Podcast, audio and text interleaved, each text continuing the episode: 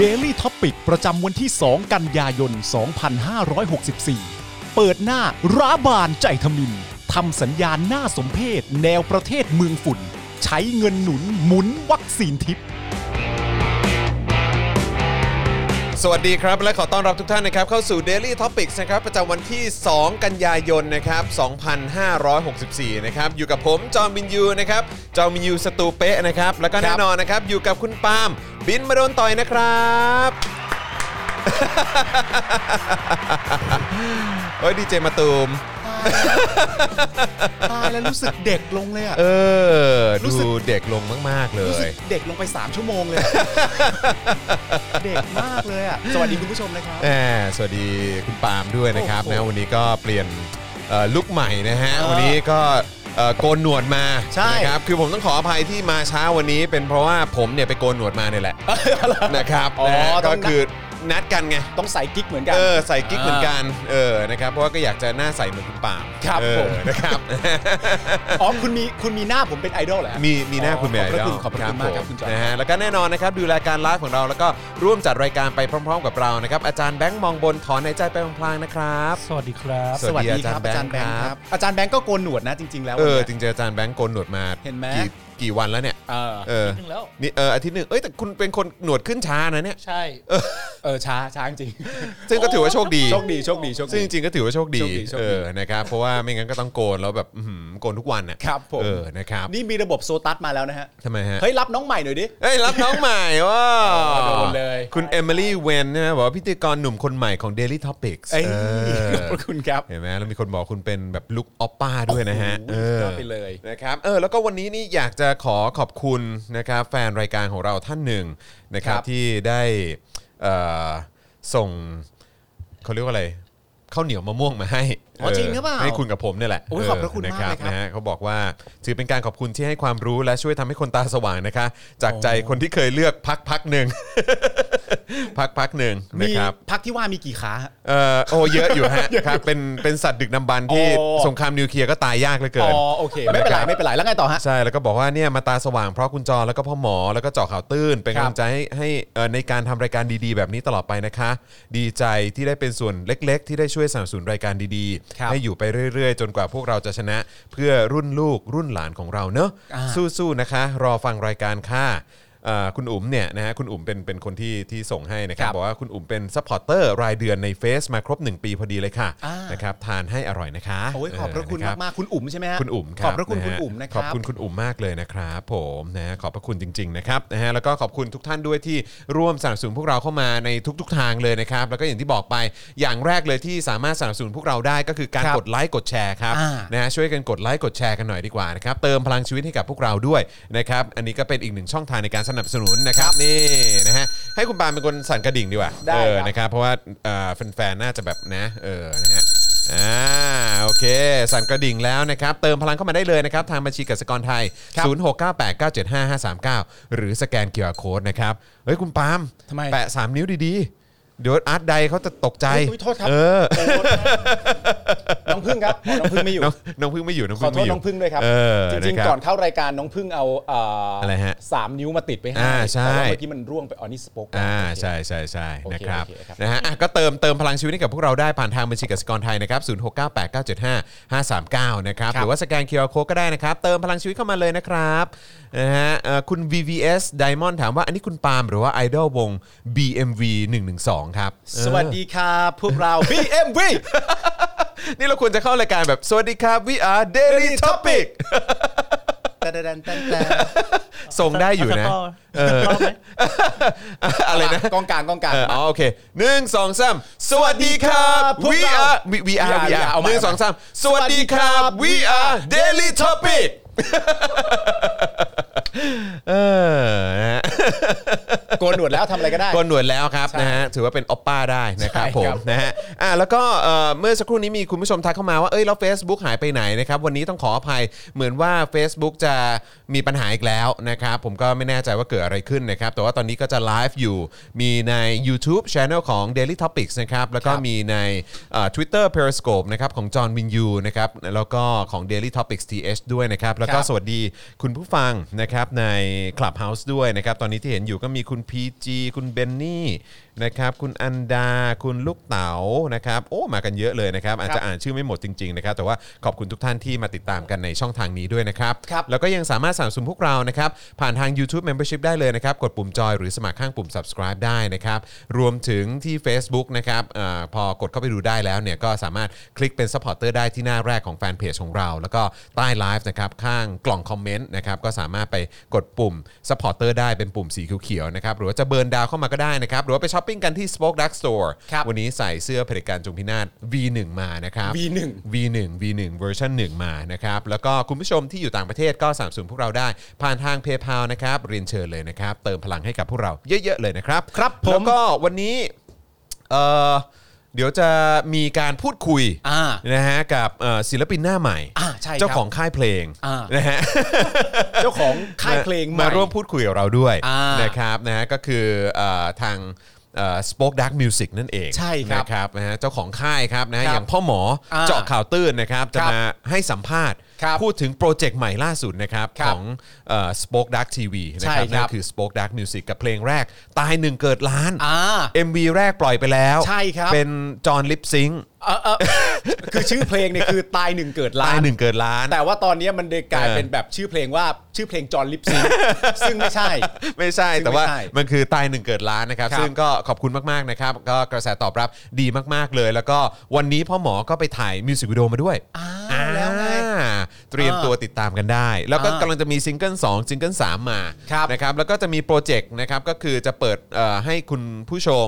นะครับหรือว่าคุณผู้ฟังหรือว่าแฟน ๆ หรือใครที่เป็นนักดนตรีเนี่ยนะครับก็สามารถมาร่วมสนุกกับการ cover เพลงได้ อ่าน นะครับซึ่งแว่วๆมานะครับว่าจะมีเป็นแบบรางวัลให้ด้วยสำหรับคนที่ อ๋อ ทำเพลงเอ่อ cover ตายหนึ่งเกิดล้านออกมา ได้แบบโดนใจที่สุด อ่า อ่านะครับ โอเค เออนะฮะก็มีเป็นเงินรางวัลให้นะครับ ก็เดี๋ยว ครับ ติดตามกันนะครับ เดี๋ยว ฮะ ช่วงท้ายรายการเดี๋ยวเราจะมาอ่าสัมภาษณ์พ่อหมอกัน ใช่ นะค ครั รับบ นะฮะแต่ว่า อ่า วันนี้ก็อย่างที่บอกไปครับต้องเอ่อขออภัยนะครับที่มาช้านะครับ แล้วก็เดี๋ยวเราคงจะต้องเข้าข่าวอย่างไวนิด ใช่ นึง ครับ นะครับเพราะว่าวันนี้เนื้อหาข่าวเยอะมากเลยนะค ครั รับ บ แล้วก็ขอความกรุณาคุณผู้ชมครับนะผมอาจจะไม่ได้โปรโมทให้คุณผู้ชมได้สนับสนุนพวกเราเยอะเพราะว่า อ่า เนื้อ หาข่าวเยอะวันนี้นะครับ ยังไงก็เติมพลังเข้ามาให้กับพวกเราได้เรื่อยๆแล้วกันนะครับนะฮะยังไงรบกวนด้วยนะครับนะฮะอ่านั่นใช่พี่ปาล์มใช่ไหมเนี่ย ใช่ครับ อ่าโอ้โหมีคนแบบจำไม่ได้เลยทีเดียว หน้าหน้าเด็กไง เมื่อกี้มีคุณผู้ชมส่งเข้ามาว่า ถ้าเกิดว่าพี่ปามีดาบจะไปฟันไททันไหมครับแต่ว่า อ๋อหน้าเหมือนนั่นไงเอเรนเอ้ยใช่ไหมชื่อชื่ออะไรนะชื่อชื่ออะไรนะพระเอกอะเอเรนปะ พระ เอ เอก เรนหรืออีเรนหรืออะไรสักอย่างอะ พระเอก พระเอกของ Attack อะ อ๋อเหรอ Attack ฮะ on Titan อะ อ๋อ เออ ไม่ทราบครับอ๋อจบไป ชุด ลย เหมือนเลยไง อ๋อเหรอฮะ ชุดคุณเหมือนเลย โอเค อ่ะเอ่ออาจารย์แบงค์ลองเสิร์ชดิ เหรอ Attack on Titan มาชื่อชื่ออะไรนะ ชื่อชื่อเอเรนหรือชื่ออีเรนอะไรสักอย่าง ฝ่าพิภพไททันหรือเปล่า อ่ะนี่นี่ไงนี่ไงอีเรนเยเกอร์เออเนี่ยอ่ะเออเนี่ยเลยอ่ะแล้วดูแล้วดูไปเอ่ออิมเมจปุ๊บมันจะมีเป็นชุดเลย แบบ อ๋อ ใส่เป็นชุดเลยคุณเนี่ยเออ อ๋อเป็นชุดน้ำตาลน้ำตาล ใช่เป็นชุดน้ำตาล หมือกั น้ำตาล เป็นชุด โอเค ของแบบนักรบอะไรของเขาไง ครับ เออ ผม นะครับนะฮะเหมือนเหมือนอยู่ อ่ะโอเคก็เกิด เหมือนอยู่ ถ้าเกิดว่าถ้าผมมีดาบผมจะไปฟันไททัน แล้วกันนะครับเพื่อความเพื่อความสบายใจ ของคุณผู้ชม มีก็พีเสดิร์ด คือพีเสดิร์ดเขาทำเพลง อ่า เอเรนอะไรเนี่ย ใช่ เออใช่ไหม ใช่เขาคงไม่ได้พูดถึงหน้าตาผมหรอก ไม่ใช่ คือคือบังเอิญเนี่ยคุณพีเสดิร์ด เออ เฮ้ยคุณมีผ้าโพกหัวไหม ปึ๊บ มึงจะโพกใช่ไหม ผ้าโพกเลย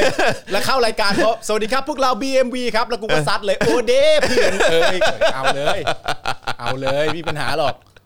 เออนะครับ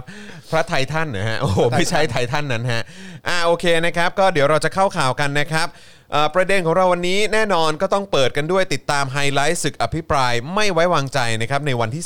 3นะครับซึ่งก็เจ้มจนมากๆเลย เช่นเคยนะครับ ครับ นะครับเอ่อแล้วก็ยังมีในประเด็นของม็อบนะฮะวันที่ ครับ 2 กันยายน อ่า วันนี้ด้วยนะครับแล้วก็ประเด็นการ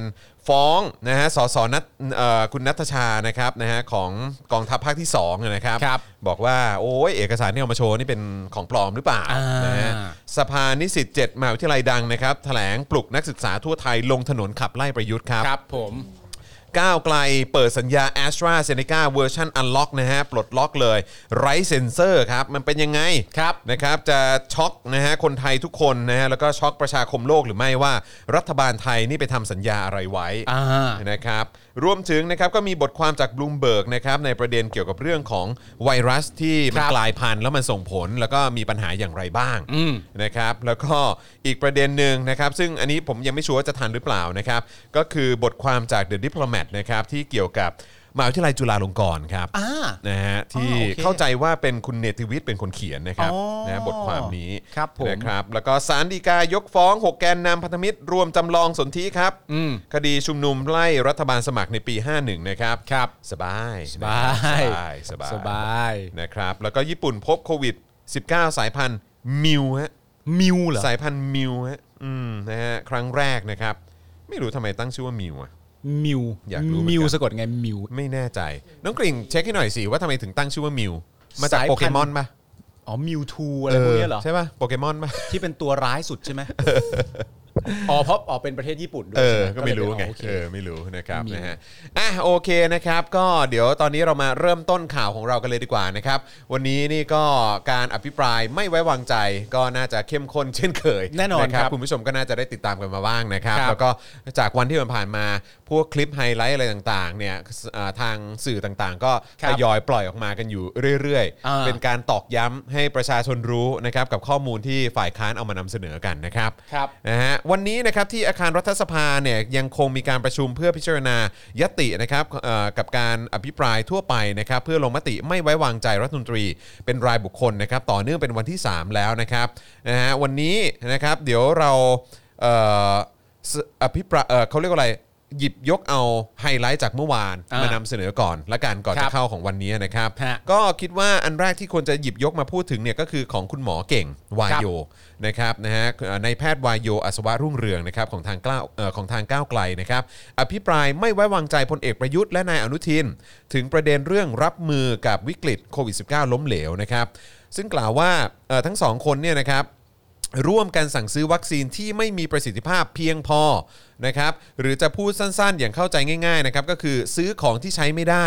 ในเวลาที่รู้อยู่แล้วว่ามันใช้ไม่ได้ครับ ก็เรียกว่ารู้ทั้งรู้ ก็รู้ทั้งรู้ อ่า ว่ามันใช้ไม่ได้ ก็ยังจะซื้อ ก็ยังจะซื้อ อ่าน นะครับ โดยสบคเนี่ยมีมติซื้อซีโนแวคเพิ่ม 12 ล้านโดส เมื่อวันที่ 16 สิงหาคมที่ผ่านมา อ่า พอประชาชนวิจารณ์เยอะก็ชี้แจงว่าเอ่อต้องซื้อมาถมนะฮะเพิ่มจาก a s t r a z e ซ e c a ที่ได้มาเพียง 5 ล้านโดสต่อเดือน อืม นะครับอารมณ์ประมาณว่าวัคซีนมันไม่พอ ใช่ นะครับแล้วก็ต้องฉีดไข้เพื่อประสิทธิภาพ อืม ขณะที่เอ่ออาจารย์หมอเนี่ยก็ระบุว่าไม่ควรสั่งซีโนแวคอีกแล้วนะครับเท่ากับว่าเอ่อมันเป็นความผิดที่สำเร็จแล้วอะครับ เอ่อความผิดมันถูกกระทำไปแล้วนะ ใช่ ฮะ ถูกต้องครับนะฮะที่สำคัญที่สุดนะครับก็คือข้อมูลการฉีดไข้ที่ปลอดภัยนั้นเนี่ยจนบัดนี้ก็ยังไม่มี ครับ ขณะที่สายพันธุ์เดลต้าระบาดหนัก ตั้งแต่ช่วงปลายเดือนมิถุนายนถึงกรกฎาคมนะครับแต่รัฐบาลก็ยังดึงดันจะสั่งวัคซีนเชื้อตายอยู่ครับ อืม โดยวันที่ 6 กรกฎาคมนะครับซื้อซีโนแวค10.9 ล้านโดส ครับ และวันที่ 16 สิงหาคมนะครับซื้ออีก 12 ล้านโดสครับ ครับ นะฮะ ผม ซื้อไปเยอะมากจริงๆ ฮะ ขณะที่นายอนุทินเคยให้สัมภาษณ์ว่าไม่เกี่ยวข้องกับการจัดซื้อวัคซีน ฝ่ายแพทย์ลงนามทุกขั้นตอน แต่เมื่อคำสั่งเมื่อวันที่ 27 เมษายนนะครับนายกออกประกาศ ยึดอำนาจรัฐมนตรี 31 ฉบับ ครับ ซึ่ง 13 ฉบับเป็นของรัฐมนตรีว่าการกระทรวงสาธารณสุข ครับ เมื่อเป็นผู้มีอำนาจหน้าที่ซื้อแต่กลับทุจริตและสร้างความเสียหายแก่รัฐ ก็จะมีความผิดตามประมวลกฎหมายอาญามาตรา อืม 151 ประกอบมาตรา 157 ฐานปฏิบัติหรือละเว้นการปฏิบัติหน้าที่ครับ ครับผม คุณหมอวายโยเนี่ยนะครับกล่าวทิ้งท้ายว่าปลายทางของพลเอกประยุทธ์และนายอนุทิน เมื่อลงจากอำนาจก็คงไม่ได้ไปไหนนอกจากคุกเท่านั้นครับ อ่าครับผม จริง ๆ ประเด็นเรื่องการสั่งซีโนแวคขึ้นมาเพิ่ม 12 ล้านโดสเมื่อวันที่ 16 เนี่ย ก็มีประเด็นที่คุณผู้ชมน่าจะจำกันได้ ก็คือว่ามันเริ่มต้นจากการสั่งมาเสร็จเรียบร้อย ครับ ประชาชนก็ถามว่าอีกแล้วหรือเนี่ย ใช่ เป็นซีโนแวคกันอีกแล้วเหรอครับเนี่ย จะเอาจริง ๆ เหรอ และข้อมูลอันแรกเนี่ยนะครับที่ถูกให้ออกมาเนี่ยก็คือข้อมูลที่บอกว่าการฉีดซีโนแวคไข้กว่าแอสตรานี่มันช่างเจ๋งจริง ๆ มันเท่จริง ใช่ ๆ มันดีกว่าการฉีดซีโนแวคเพียว 2 เข็ม ครับ และฉีดแอสตราเพียว 2 เข็มกว่าเยอะเลยนะ ครับ และประชาชนก็ตั้งคำถามต่อว่า แล้วมันมีความจำเป็นอะไรที่ประชาชนคนไทยควรจะต้องได้รับแค่ซีโนแวคกับแอสตราหลังจากนั้นข้อมูลอันต่อไปจึงออกมา แล้วบอกว่าแอสตรามันได้น้อยกว่าที่คิด เออ แปลกนะฮะ ครับผม การให้ข้อมูลหรือจังหวะการให้ข้อมูลว่าอะไรออกก่อนออกหลังเนี่ยแปลกนะครับ คือสำหรับผมก็คือง่าย ๆ เลยก็คือ เอ่อบอกไม่หมดนะฮะ ใช่ครับ ก็คือแค่บอกไม่หมดแค่นั้น ใช่ เอง ครับ ซึ่งมันคือวิสัยของคนที่ทำงานให้กับประชาชนเหรอ ใช่ มันคือความโปร่งใสเหรอ เออ คือเอาคือเอาแค่นี้เลยคือเอาง่ายๆ คือก็คือคุณบอกไม่หมดไง เออ คุณบอกไม่หมด แล้ว อืม คือคุณจะบอกว่าเออแบบอ่ะคนนั้นคนนี้แถลงอาจจะผิดพลาดนู่นนี่บ้าง เออ มันไม่ได้ ไม่ ครับ ได้ครับการสื่อสารครับ เพราะคุณใช้เงินพวกเรา ครับ แล้วนี่คือคุณทำงานให้กับพวกเรา เออ ใช่ไหมคุณทำงานให้กับคนให้เงินคุณ อืม เพราะฉะนั้นคือคุณก็ต้องบอกหมดว่าคุณเอาเงินไปใช้ทำอะไร ใช่ แล้วซื้อมาไอ้นี่มันได้ผลอันนี้มันเวิร์กอันนี้ได้มาไม่ครบอันนี้ได้มาน้อย อะไรยังไง เหล่านี้คือคุณต้องบอกให้หมด ใช่ นี่ยังไม่ได้นับถึงไอ้เรื่องของสัญญาแอสตราเซเนกา โอ้ นะ โห ฮะซึ่งเดี๋ยวอีกสักครู่เราจะเข้านะ หนั ฮะ กหน่วงฮะอันนั้น เดี๋ยวเราได้รู้กันฮะ ครับผม เดี๋ยวเราได้รู้กันนะครับ ว่า นะฮะ อะไรที่ผ่านมาเนี่ยเขาจงใจจะไม่บอกเราบ้างใช้คำนี้เลย ใช่ใช่ นะฮะ ถูกต้องครับ ครับ นะฮะอ่ะคราวนี้มาที่เอ่อสสวิโรธบ้างดีกว่า ครับ นะครับสสวิโรธลักษณะอดิศรนะครับของก้าวไกลนะครับ ครับ ก็อภิปรายเรื่องการบริหารจัดการวัคซีนที่ผิดพลาดของรัฐบาลนะครับโดยเฉพาะวัคซีนแอสตราเซเนกาที่มีบริษัทสยามไบโอไซเอนซ์ของไทยเป็นผู้รับถ่ายทอดเทคโนโลยีการผลิตวัคซีนนะครับ ครับ ซึ่งสสวิโรจน์เนี่ยก็ได้พูดถึงวาทกรรมวัคซีนเต็มแขนของนายอนุทิน โดยกล่าวว่าในความเป็นจริงแล้วเนี่ยพบว่ามีประชาชนได้รับวัคซีนเข็มแรก 23.8 ล้านโดส และได้วัคซีนเข็มที่ 2 8.2 ล้านโดสครับ ครับ แล้วก็บอกว่าถ้าเรียกถ้าอย่างนี้เรียกเต็มแขน ประชาชนคงต้องเต็มกลืนครับ เพราะมันไม่ได้เต็มแขนอย่างที่ว่าไงฮะ ใช่ครับผม ครับผม ถ้าอย่างนี้เรียกเต็มแขนประชาชนคงต้องเต็มกลืน ครับ นะครับจากนั้นนะครับสสวิโรจน์ก็ได้ไล่เรียงเส้นทางวัคซีนแอสตราเซเนกาในไทย โดยเรียกว่าแผนจัดการแผนการจัดหาวัคซีนลวงโลก อ่า โอ้โหตั้งชื่อให้เลยนะครับ ครับผม แผนการจัดหาวัคซีนลวงโลกครับ ซึ่งที่ผ่านมาประชาชนคิดว่ารัฐบาลได้เซ็นสัญญาซื้อขายเรียบร้อยแล้ว แต่ความเป็นจริงเนี่ยเพิ่งเซ็นสัญญาเมื่อวันที่ 4 พฤษภาคม 64 นี้เองครับ ครับผม แต่เราเข้าใจกันมาตั้งนานแล้วนะ ใช่ ว่ามันทำสัญญากันเสร็จเรียบร้อย ใช่ รอแค่วันส่งมอบ ใช่ วายว าย วายเล อุ้ย ย อุ้ยอุ้ยเลยฮะ ว้ายเลย นะครับ สสวิโรจน์อภิปรายว่าหากพิจารณาจากหนังสือจากคณะกรรมการเอ่อกลั่นกรองการใช้จ่ายเงินกู้เนี่ยนะครับ ลงวันที่ 24 สิงหาคม 63 นะครับ ครับ นะฮะ ระบุว่าหากใช้เงินกู้อุดหนุนบริษัทเอกชน ซึ่งในที่นี้คือบริษัทสยามเบอร์ไซเอนส์ในการผลิตวัคซีนชนิดไวรัลเวกเตอร์นะครับ ครับ ต้องมีเงื่อนไขจำกัดสิทธิ์ในการส่งออก เพื่อให้ประเทศไทยได้รับสิทธิ์ในการซื้อวัคซีนที่ผลิตในไทยเป็นอันดับแรก ครับ ตามจำนวนที่ต้องการ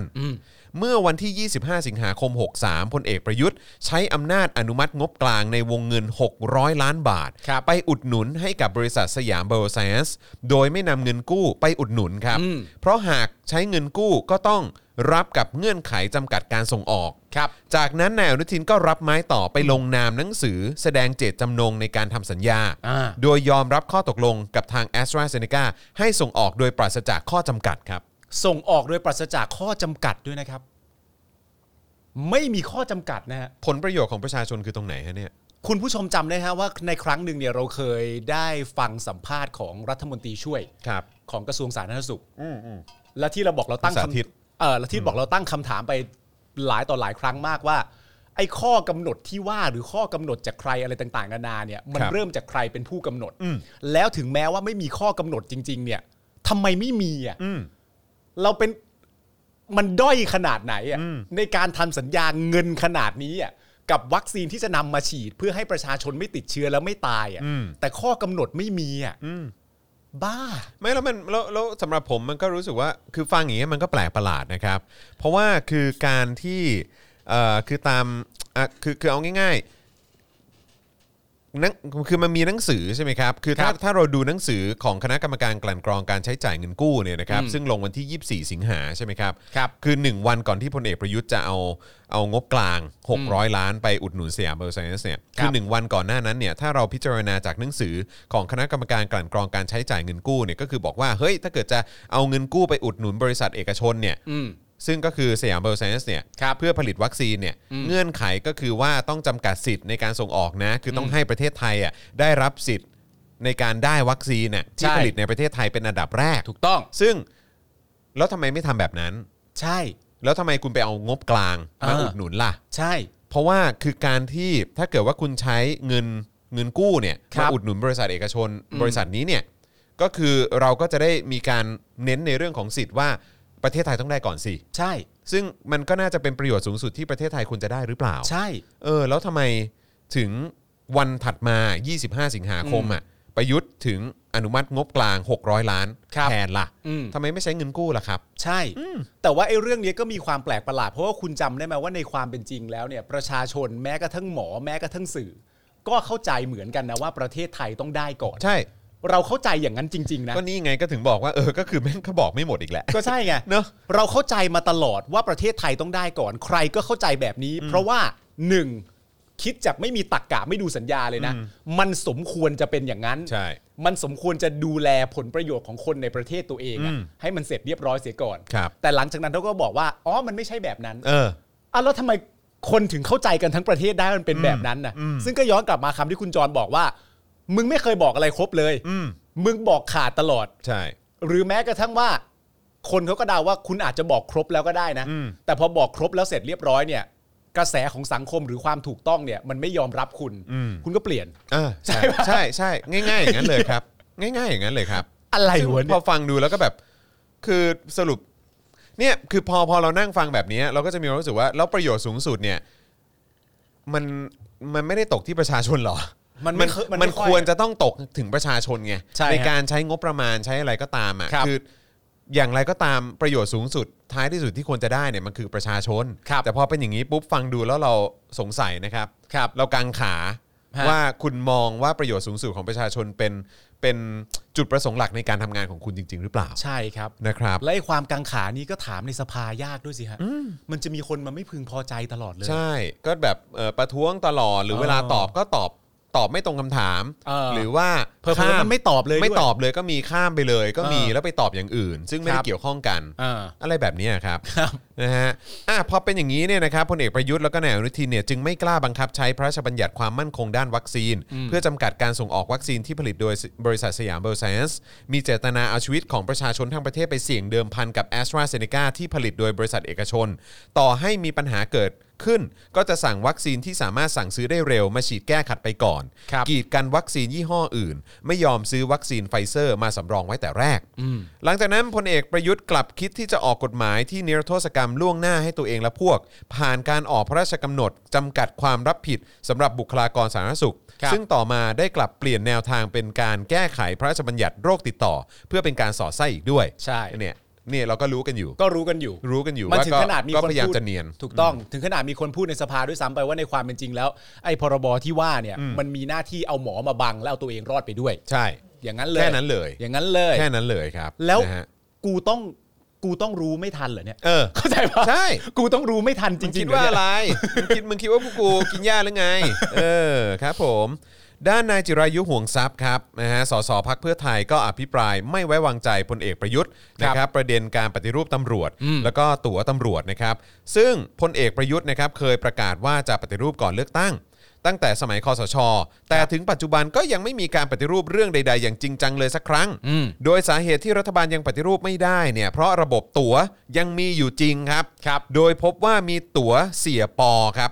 นะฮะตั๋วเสียปอปลานะครับ ครับ นายร้อยตำรวจรุ่น 47 และยังพบว่าส่วนใหญ่มักอ้างไปยังพลเอกประยุทธ์ และพลเอกประวิทย์ ครับ นะฮะรองนายกนะครับ เนื่องจากที่ผ่านมาดูแลสำนักงานตำรวจแห่งชาติ ครับ นอกจากนี้เนี่ยนะครับคุณจิรายุเนี่ยก็ยังได้อภิปรายเรื่องการทุจริตในการเอ่อในการเคหะแห่งชาติ ของกระทรวงพัฒนาสังคมและความมั่นคงมนุษย์นะครับ ครับ กรณีดำเนินโครงการบ้านเช่า ผู้มีรายได้น้อย บ้านเคหะสุขประชา ที่พบว่านายกได้แต่งตั้งให้นายจุรินทร์ลักษณะวิสิทธิ์หัวหน้าประชาธิปัตย์เนี่ยนะครับให้ทำหน้าที่ตรวจสอบนายจุติไกรเลิกษ์ อ่า รัฐมนตรีว่าการกระทรวงพัฒนาสังคมและความมั่นคงของมนุษย์ ซึ่งเป็นคนจากประชาธิปัตย์เหมือนกัน เท่ไปเลย แฟร์ไปเลย โคตรแฟร์โคตรโปร่งใสครับ คุณจุรินทร์นี่เขามาจากพักอะไรคุณจรฮะ ปชปครับ และนายจุติไกรเลิกษ์ล่ะครับ ก็ปชปครับ แล้วพลเอกประยุทธ์บอกให้คุณจุรินทร์ไปทำอะไรกับคุณจุติไกรเลิกษ์ครับ ก็เนี่ยแหละครับ ไปตรวจสอบว่านายจุติไกรเลิกษ์ซึ่งก็เป็นคนจากพักเดียวกันเนี่ย เออเขาแบบเขาทำถูกต้องเขาทำอะไรผิดหรือเปล่า เขามีความโปร่งใสไหมเออมันมีความผิดพลาดเออทุกอย่างโอเคหรือเปล่าอะไรแบบเนี้ย คุณผู้ชมครับ ครับ เท่ไปเลย เป็นไงฮะ เชื่อมั่นไหมฮะ เท่ไปเลย เชื่อมั่นไหมฮะ เอา เชื่อมั่นไหม จุรินทร์ ว่าคุณจุรินทร์เนี่ยใน ครับ ฐานะหัวหน้าพักประชาธิปัตย์เนี่ย ครับ นะครับนะฮะไปตรวจสอบการ ครับ ทำงานของนายจุติไกรเลิกษ์ ครับ นายจุติไกรเลิกษ์นี่เป็นรัฐมนตรีว่าการกระทรวงพัฒนาสังคมและความมั่นคงของมนุษย์ ซึ่งทั้งสองท่าน ครับ เป็นคนจากพรรคประชาธิปัตย์เหมือนเหมือนกัน เท่ไปเลย เท่ไปเลยครับ ด้านนายจุติไกรเลิกษ์รัฐมนตรีว่าการกระทรวงพัฒนาสังคมและความมั่นคงของมนุษย์ก็ชี้แจงนะครับว่าพลเอกประยุทธ์ไม่ได้เพิกเฉยต่อการตรวจสอบการทุจริตของการเคหะแห่งชาติ ครับ ซึ่งกรณีที่มีปัญหาเรื่องการจัดสรรที่อยู่อาศัยที่ไม่เป็นธรรม และไม่โปร่งใสของการเคหะแห่งชาติ นายกได้สั่งการไปยังการเคหะ ให้แก้ไข และกระทรวงได้ดำเนินการตรวจสอบอย่างต่อเนื่อง โดยระบุว่าปัจจุบันการเคหะแห่งชาติมีคะแนนความโปร่งใสในการป้องกันทุจริตได้ 100 คะแนนเต็ม การจัดลำดับและความโปร่งใสรัฐวิสาหกิจ เพราะทุกอย่างทำตามที่นายกได้สั่งการครับ แต่ประเด็นก็ยังไม่จบก็ยังไม่เคลียร์ ครับ แล้วมันโอเคตรงไหนกับการที่เอาคนจากพักเดียวกันน่ะ อืม มาตรวจสอบคุณ อ่า ก็นี่คือ ก็ผมก็ไม่ได้คำตอบอ่ะ ใช่ เออ หรือ นะ เขา บ คิดว่ามันไม่เกี่ยวกับความเป็นพักเดียวกันแล้ว มันเกี่ยวกับแบบว่าตำแหน่งรัฐมนตรีแล้วพักให้ลืมๆไป นั่นน่ะสิ คืออะไรฮะ อะไรนะครับอ้าวยังไม่จบครับ ครับ นะฮะนางสาวจิราพรสินทุไพรนะครับ อันนี้พักเพื่อไทยนะครับ ครับ อภิปรายถึงการสั่งซื้อซีโนแวคนะครับ โดยระบุว่าสิ่งที่พลเอกประยุทธ์และนายอนุทินต้องต่อประชาชนก็คือ งบจัดซื้อวัคซีน 10.9 ล้านโดส ราคา 17.9 เหรียญสหรัฐต่อโดสนะครับไม่พอจึงของงบกลางผ่านคณะกรรมการกลั่นกรองเงินกู้ โดยมีเงื่อนไขว่าอย่าซื้อเพียงยี่ห้อเดียว แต่ต้องซื้อยี่ห้อที่สามารถป้องกันสายพันธุ์ใหม่ควบคู่ไปด้วย ครับ หมายถึงต้องซื้อแบบ 2 in 1 แต่พลเอกประยุทธ์และนายอนุทินไม่ปฏิบัติตามมติดังกล่าว ครับ จึงแสดงถึงพฤติกรรมที่ไม่ตรงไปตรงมา และส่อทุจริตนะครับ ครับ นอกจากนี้นะครับคุณจิราพรนะครับยังเทียบราคาซิโนแวคระหว่างไทยกับต่างประเทศ มีคำถามว่าไทยทำไมซื้อแพงกว่า 100 บาทต่อโดสนะฮะไทยเอ่อไทยเนี่ย542.50 บาท ครับ อินโดนีเซีย 440 บาท ครับ อินเดียนะครับ 439 บาท ฟิลิปปินส์426 บาทนะครับต่อโดสนะนะครับแต่ของไทยเนี่ย542 บาทนะครับ แพงกว่าเป็นร้อยอะฮะ ครับรัฐบาลบอกว่าไทยไม่เข้าร่วมโครงการโควัคเพราะว่าสามารถซื้อวัคซีนกับบริษัทโดยตรงได้ อืม ถูกกว่านะครับ แล้วนี่คืออะไร อืม ทำไมเราถึงซื้อวัคซีนซิโนแวคแพงกว่าประเทศในโครงการโควัคโดสโดสละ 100 บาท ครับ รวมแล้วเป็นเงินกว่า 2,000 ล้านบาทครับ ใช่ ถ้าคุณผู้ช มั ม นคืออะไร ถ้าคุณผู้ชมจำกันได้เนี่ยเขาบอกว่าโคเคยมีคำพูดว่าโคแบกเนี่ยเราไม่ต้องเข้า เพราะเราหาเองได้อยู่แล้ว ใช่ แล้วที่เราหาเองเนี่ยกลับจะถูกกว่าและหาได้เยอะกว่าด้วยซ้ำ อ่าถูกต้องครับ และอันนี้มันคืออะไรอะ แล้วอันนี่คืออะไร มันแพงกว่าต้องร้อยบาท เออ นะครับ ส่วนเรื่องการจัดซื้อ ATK นะครับ 8.5 ล้านชุดนะครับ ระวังประชาชนจะสงสัยนะครับว่าท่านกำลังมอง ATK เป็น ATM หรือไม่ อ่า นะครับ มันต่างกันนะครับ อ๋อ เพราะ อธิบาย ATK เนี่ยใช้แยงจมูกตอนตรวจโควิด ครับ นะครับ แต่ท่านมอง ATM นะครับ เพราะอาจคิดว่าท่านกดเงินจากโครงการนี้หรือไม่ ขอประท้วง ค่ะ จังหวะนี้กูเชื่อเลยว่าต้องขอประท้วง มี แน่ อน อยู่น แล้วครับ เสียดสีและกล่าวหาค่ะ ไม่ได้นะคะ ทั้งนี้นะครับคุณจิราพรก็บอกว่าถ้าจะให้สิ้นสงสัยเนี่ยอยากให้นายกนำหลักฐานมาแสดงในรัฐสภา โดยเฉพาะการจ่ายเงินที่กรมควบคุมโรคจ่ายให้กับองค์การเภสัชกรรม และองค์การเภสัชกรรมจ่ายให้กับซิโนแวคทั้ง 5 ครั้ง ต้องนำหลักฐานการจ่ายเงินมาแสดงต่อสภา เป็นเรื่องที่เปิดเผยได้ต่อสาธารณชน ถ้าท่านไม่ตอบหรือตอบแล้วไม่ชัดเจน จะฟันธงว่าท่านสอดทุจริต ค้าความตาย หากินบนซากศพ และคราบน้ำตาของประชาชน ครับ นะครับนะฮะคือถ้าไม่มีหลักฐานมาโชว์ ในเรื่องของการใช้เงินของประชาชนเนี่ยนะครับคือถ้าเกิดว่าไม่มีมาโชว์ แล้วก็ถ้าถึงมีมาแล้วตอบไม่เคลียร์ อืม ก็จะถือว่าแบบเนี้ยคือสอดทุจริตแน่นอน แต่ว่ามันคุณว่ามันเป็นเรื่องที่น่าเศร้าปะ ครับ ในการที่สิ่งที่เราสิ่งที่ในรัฐสภากำลังทำอยู่ตอนนี้มันคือการอภิปรายไม่ไว้วางใจ ผมเชื่อว่าทั้งรัฐมนตรีและนายกเองก็ต้องเดาได้ว่ามันควรจะมีเรื่องอะไรบ้าง ครับ แต่เนี่ยฝ่ายค้านต้องขอร้องว่ารบกวนเอาหลักฐานมาโชว์หน่อยได้ไหม อืม จริงเหรอวะ ก็มันก็ตามสไตล์ไงก็เพราะเขามั่นใจหรือแบบไอ้พวกรัฐบาลมันก็คงมั่นใจว่ายังไง ก็ผ่านการโหวตกูคือกูรอดอยู่แล้วอ่ะ กูรอดแน่ อืม กูไม่ต้อ นะคงรับ โชว์อะไรมาก คือในสภาอาจจะรอดครับ แต่ข้างนอกเนี่ยเดี๋ยวต้องมาดูกัน นอกรอดยากอะ ใช่ครับผม อ่ะ นะฮะเอิ่มคราวนี้ประยุทธ์ก็ชี้แจง ครับ เรื่องการจัดหาวัคซีนว่ารัฐบาลไม่ปิดกั้นให้เอกชน ในการนำเข้าวัคซีน ทุกอย่างเป็นไปตามระเบียบ และต้องมีตัวแทนของบริษัทในประเทศไทย อืม รัฐบาลยังจะมีการจัดหาวัคซีนอย่างต่อเนื่อง และได้รับการยืนยันว่าจะสามารถจัดหาให้ได้ภายในสิ้นปีนี้ ครบจำนวน 61 ล้านโดสครับ ครับน่าเชื่อมากเลย นะครับ ครับผมน่าเชื่อสุดๆไปเลยครับดู เดี๋ยว จาก track record แล้วน่าเชื่อมากฮะ ซึ่งที่ประยุทธ์บอกว่าจะได้สิ้นปีครบ 61 ล้านโดสแน่นอนเนี่ยเดี๋ยวเราต้องมาดูสัญญาแอสตราเซเนกาด้วยนะครับ ใช่ครับ ซึ่งเดี๋ยวมาดูสัญญาฉบับเต็มกันดีกว่า ใช่ นะครับอีกสักครู่หนึ่งอีกสักครู่หนึ่ง ครับ นะครับนะฮะส่วนกรณีของโควัคนะครับประยุทธ์บอกว่ารัฐบาลพยายามพึ่งตนเองให้ได้มากที่สุดก่อน เพื่อการวางแผนบริหารจัดการสถานการณ์อย่างเป็นระบบในระยะที่ 2 โอ้ ใช่ เป็นระบบมากครับ ครับครับครับ สามารถดำเนินการร่วมกับโควัคได้ เพราะมีการปลดล็อกต่างๆ หากไทยมีวัคซีนมากเกินพอก็พร้อมดูแลอาเซียน และประเทศเพื่อนบ้านด้วยครับโอ้ อ๋อโอเค นี่คือคิดว่าตัวเองจะไปดูแลอาเซียนเหรอครับ ต้องดูแลประเทศอื่นๆด้ว เอา ยนะ ประเทศตัวเองให้รอดก่อนเถอะ ประเทศใกล้เคียงนะฮะ เออตายวันเป็นร้อยนะฮะ อันนี้คือเท่าที่เช็คได้ที่ตรวจได้นะครับ ติดกันก็ติดกันเป็นหมื่นนะครับ แล้วนี่คือตรวจน้อยลงด้วยนะครับ เออมึงก็กล้าพูดเนอะ เออ ในภาวะอย่างนี้มึงก็กล้าพูดเนอะว่าโอ้โหมึงจะไปดูแลประเทศเพื่อนบ้านได้ด้วย ค่ะ ก็คือประเทศตัวเองนี่คือหมูหมูๆแล้วแหละ ดูแลได้อย่างเฉียบขา ส ดแล้วแหละ บายสบาย คิดว่าตอนนี้คือดีมากเลยเนอะ โอ้โห งดงาม โดยพลเอกประยุทธ์ระบุว่าตัวเลขการเสียชีวิตสะสมต่อประชากร 1 ล้านคนประเทศไทยอยู่ที่ 155 คน ต่ำกว่าค่าเฉลี่ยโลก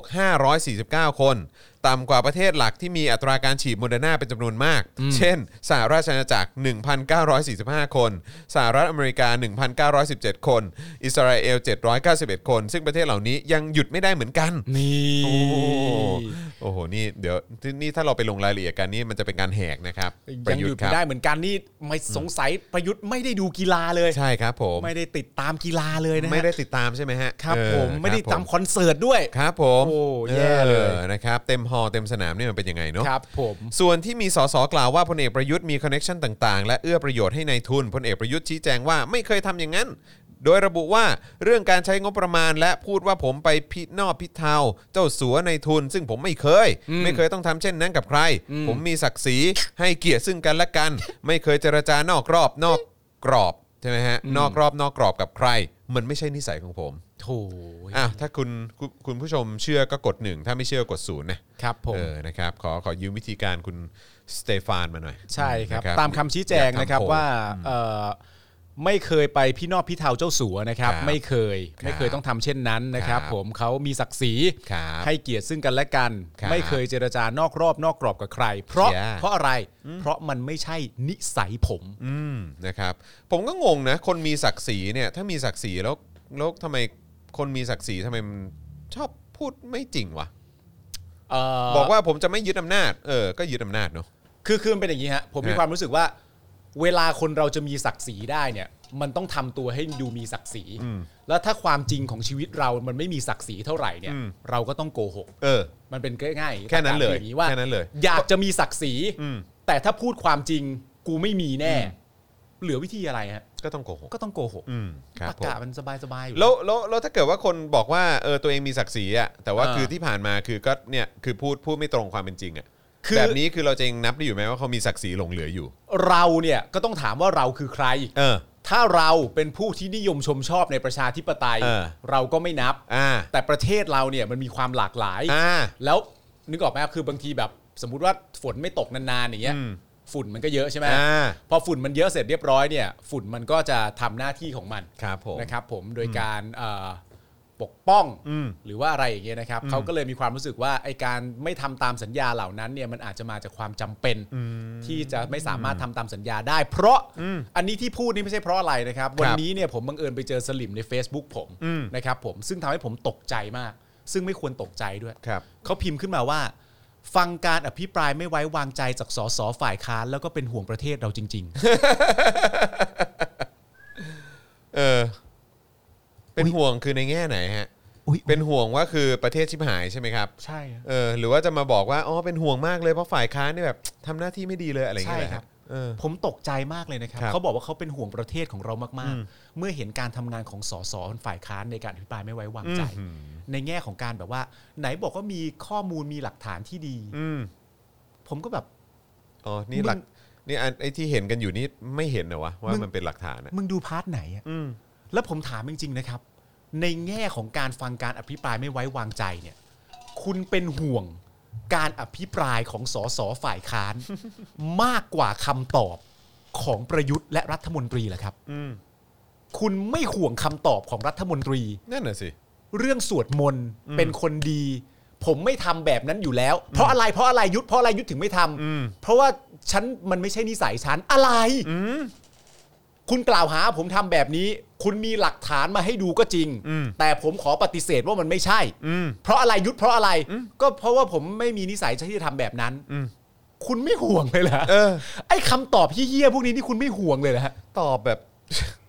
ไร้สาระมากเลยอะอืม แล้วเป็นห่วงฝ่ายค้านเป็นห่วงฝ่ายค้าน อีกประเด็นหนึ่งที่ไม่ชอบฝ่ายค้านดุดันเกรี้ยวกราดและหยาบคาย โอ้ย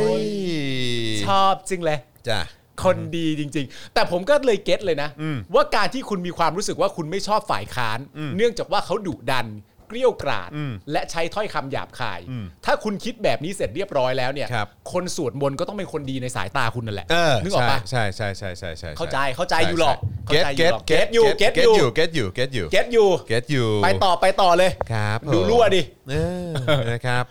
นะฮะเอ่อด้านนายสาธิปิตุเตชะนะครับรัฐมนตรีช่วยสาธารณสุขนะครับ ชี้แจงเรื่องวัคซีนแอสตราเซเนกาว่าได้มีการพูดคุยเจรจากับแอสตราเซเนกาแล้ว ซึ่งทางแอสตราเซเนกาเนี่ยมีการจัดส่งวัคซีนเพิ่มขึ้นเป็นไปตามแผนเดือนสิงหาคม ถึงตุลาคม โดยเดือนสิงหาไทยเนี่ยจะได้รับการจัดสรรวัคซีนเกือบ 6 ล้านโดสครับและเดือนกันยายนจะได้รับ 10 ล้านโดสครับ ครับ นะฮะนี่คือเขาบอกนะนะครับนายวิสารเตชะธีรวัตรครับพักเพื่อไทยก็อภิปรายถึงการปฏิรูปกระบวนการยุติธรรมที่พบว่าสำนักงานตำรวจแห่งชาติที่กำกับดูแลพลเอกประยุเอ่อที่กำกับดูแล โดยเอ่อพลเอกประยุทธ์เนี่ยนะครับมาตั้งแต่ปี 57เนี่ยนะครับ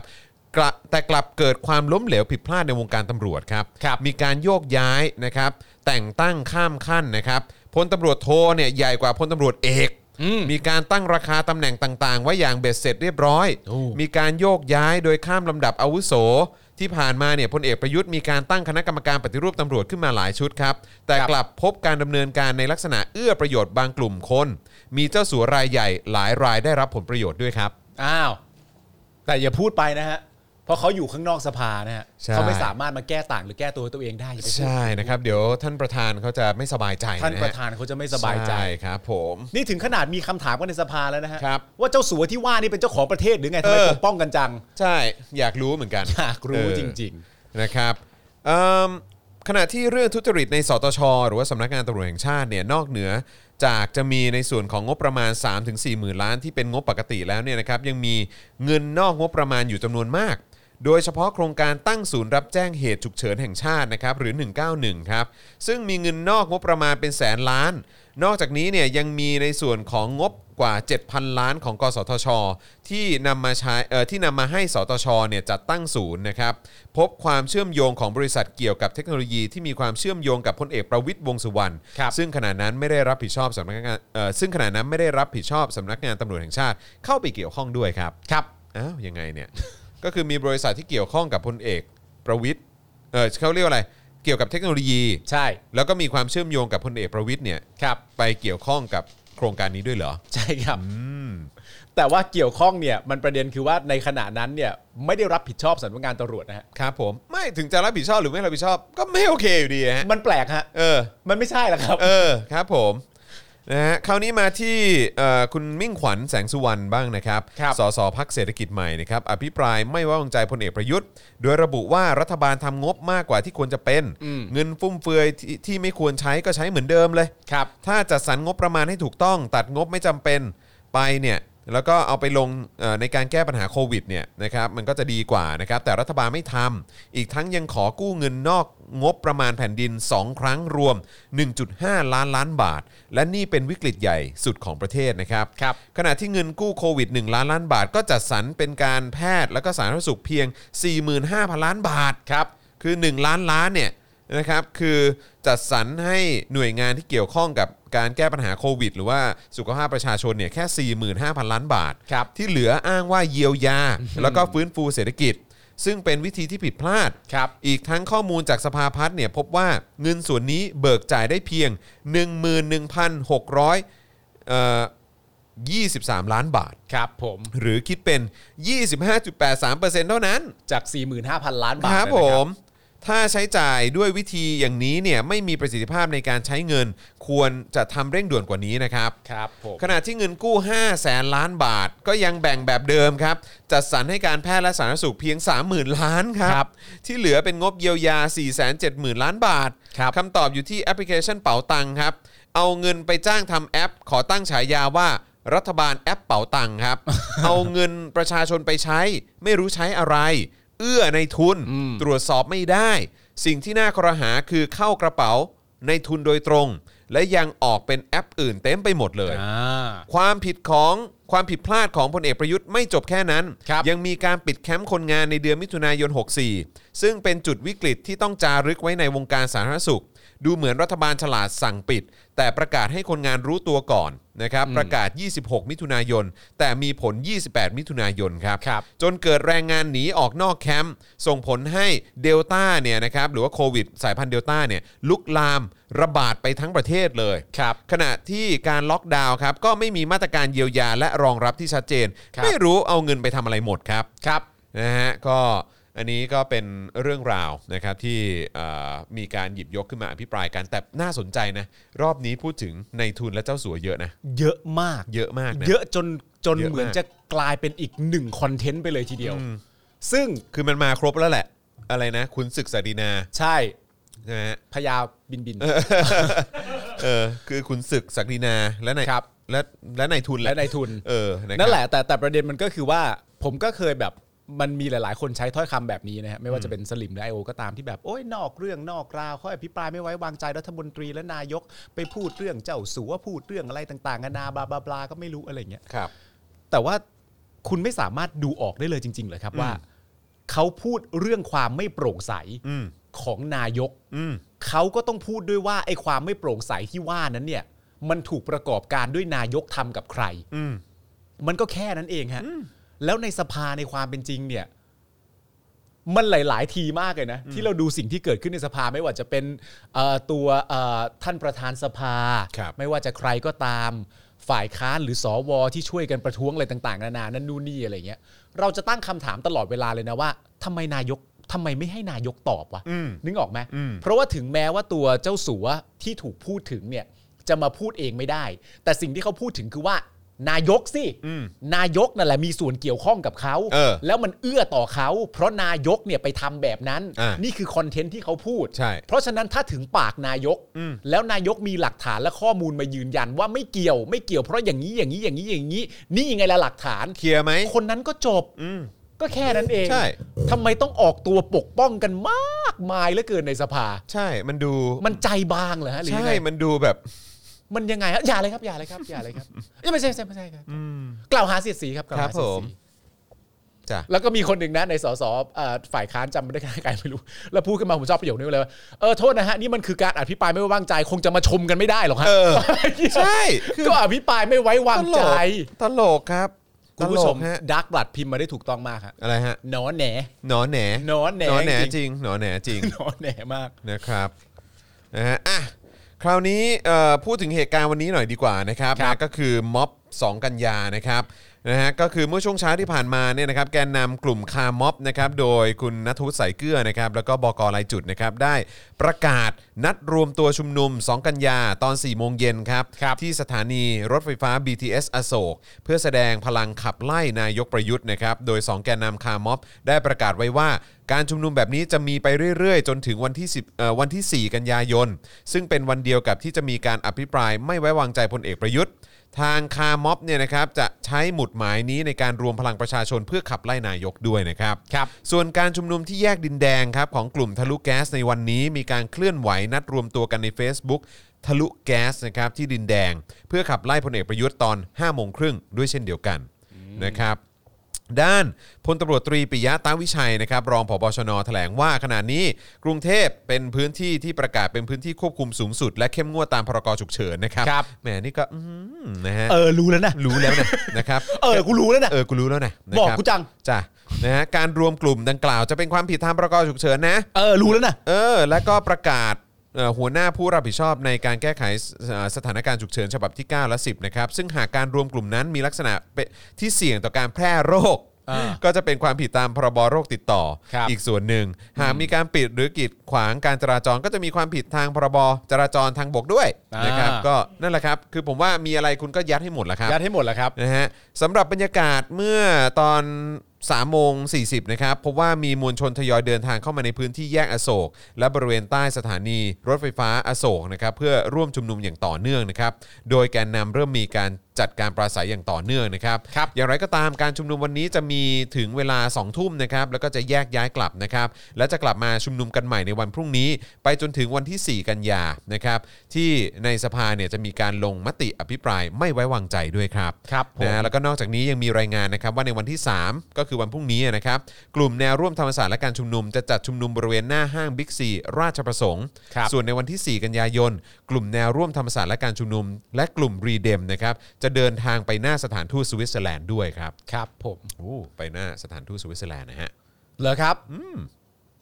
เป็นประเทศที่เขาบอกอากาศดีสุดในโลกปะ แล้วก็เป็นประเทศที่บริจาคเลยนะอุปกรณ์ทางการแพทย์ให้เราด้วยเนาะ ใช่ใช่ใช่ใช่ เออนะค ดี รับ จังอ่ะมีข้อมูลเรื่องมิวมาฮะ ครับมิวว่าไงฮะ มิวนะครับเรื่องว่าทำไมสายพันธุ์ล่าสุดจึงชื่อมิวหรือว่า MU เนี่ยนะครับ ต้อ M งโป ตัว เก ใหญ่ มอนแน่ๆผมมั่นใจ แต่กูก็คิดนะ ใช่กูก็คิดเหมือนกัน เมื่อกี้ นึ เมื่อกี้ ว่าแบบ เมื่อกี้ไทนี่ก็ส่งมาเล่นๆว่า เออ เอ่อตัวไอตัวมิวเนี่ยมันก็เป็นตัวกลายพันธุ์ในโปเกมอนเหมือน ไม่ กั หรอกมันก็คือเนี่ยแหละมันก็ ใช่ คือมันก็คือถ้าอัลฟาเบต้าแกมมาเดลต้า ใช่ ไหมฮะ แล้วก็อะไรเซต้าเอ่อเตต้า ครับ ไอโอต้าแคปป้า เออ แลมแลมดาแลมดาหรือ ค ผ รั ม บ ไม่แน่ใจ แล้วก็มิว เนี่ยเขาบอกงี้ครับว่าตั้งแต่องค์กรอนามัยโลก WHO ประกาศระบบเรียกชื่อใหม่ของเชื้อโควิด -19 สายพันธุ์ต่าง ๆ ตามอักษรกรีกเนี่ยนะครับเพื่อให้ง่ายต่อการอ้างอิงถึง รวมทั้งลดการตีตรา และการเลือกปฏิบัติต่อพลเมืองที่มาจากประเทศที่ตรวจพบเชื้อกลายพันธุ์เหล่านี้เป็นแห่งแรก อืม ตอนนี้เนี่ยมีสายพันธุ์ใหม่ๆเกิดขึ้นแล้ว 11 ตัว อืม มิวเนี่ยนะฮะเป็นตัวที่ 12 ตามอักษรกรีกก็เลยเป็นนี่แหละฮะ ว้าว MU เนี่ยแหละครับอ่าจะได้แบบไม่มีการใช้แบบว่าสายพันธุ์ของประเทศนั้นประเทศนี้ อ๋อเออ นะครับ ก็ ผม ก็เคลียร์กว่าเนอะ ก็เคลียร์กว่าแล้ว ใช่ จริงๆใช่แล้วถ้าผมจำไม่ผิดเมื่อนานมาแล้วทางประเทศอินเดียอะไรอย่างเงี้ยก็เหมือนออกกฎหมายให้กับสื่อด้วยนะ ครับ ว่าเหมือนแบบห้ามใช้คำว่าสายพันธุ์อินเดีย อ๋อ เออเขาก็ปกป้องประเทศตัวเองไง ครับผม นะฮะมันก็แบบอาจจะไม่ได้ใช้คำนั้นก็อาจจะแบบกระทบกระเทือนจิตใจ อืมครับผม คนในประเทศนั้น นะแต่ก็ดีแล้วครับเนี่ยฮะเออวันนี้ก็ได้ความรู้ใหม่นะค ครั รับ บ ขอบคุณมากๆเลยนะครับ ครับผม นะฮะอ่ะคราวนี้มาที่เอ่อกองทัพภาคที่ 2 แจ้งความนะฮะทางสสก้าวไกลดีกว่านะครับ อืม ในการเอ่อเขาเรียกว่าอะไรอ่ะเกี่ยวกับเรื่องของเอกสารที่นำมาเอ่อนำมาเสนอในการ ครั อบ ภิปรายไม่ไว้วางใจนะครับ หลังจากที่คุณนัทชานะครับบุญชัยอินสวัสด์นะครับของก้าวไกลเนี่ยอภิปรายไม่ไว้วางใจพลเอกประยุทธ์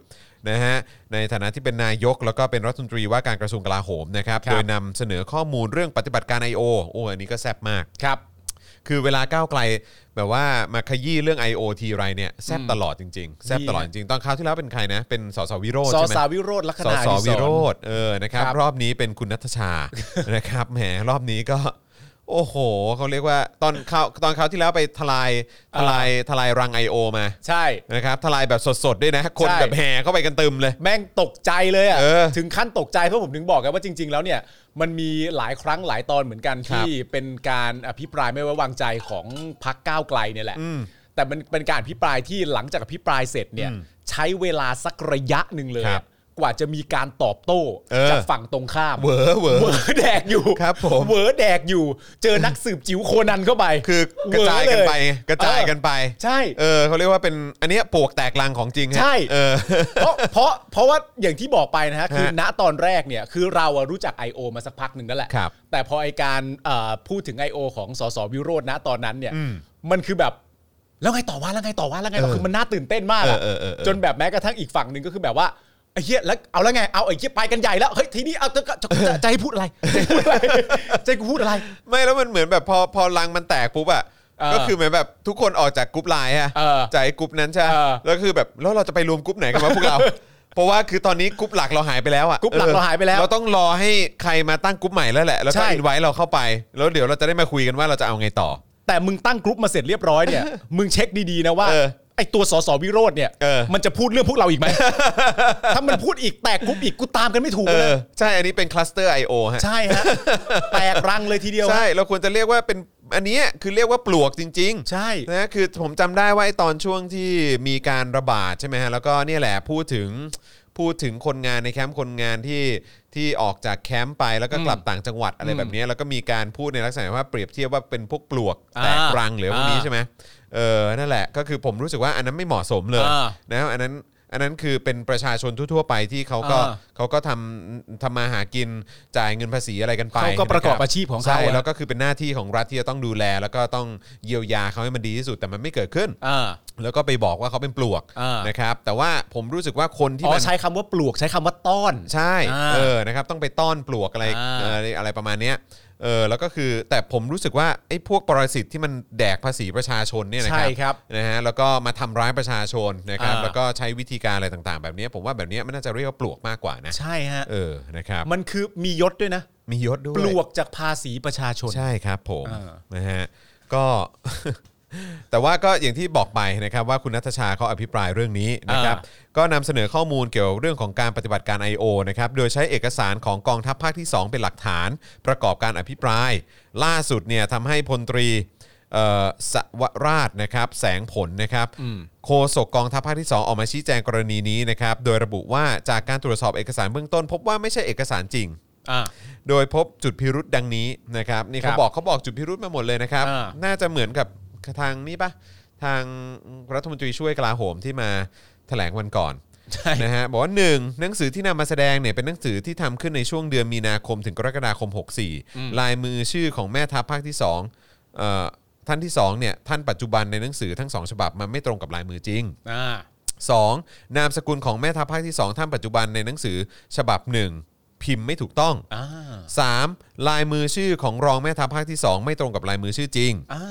4. มีลายมือชื่อของผู้อำนวยการกองยุทธการกองทัพภาคที่ 2 ที่ลงนามในหนังสือฉบับนั้น ซึ่งปัจจุบันได้ปรับย้ายไปดำรงตำแหน่งใหม่แล้วเป็นเวลากว่า 2 ปีเศษ ตั้งแต่ตุลาคม 61 และนามสกุลสะกดไม่ถูกต้อง เออ 5. กำลังพลที่เกี่ยวข้องยืนยันว่าไม่เคยมีการจัดทำหนังสือดังกล่าว โดยเมื่อตรวจสอบการออกเลขที่หนังสือแล้วเป็น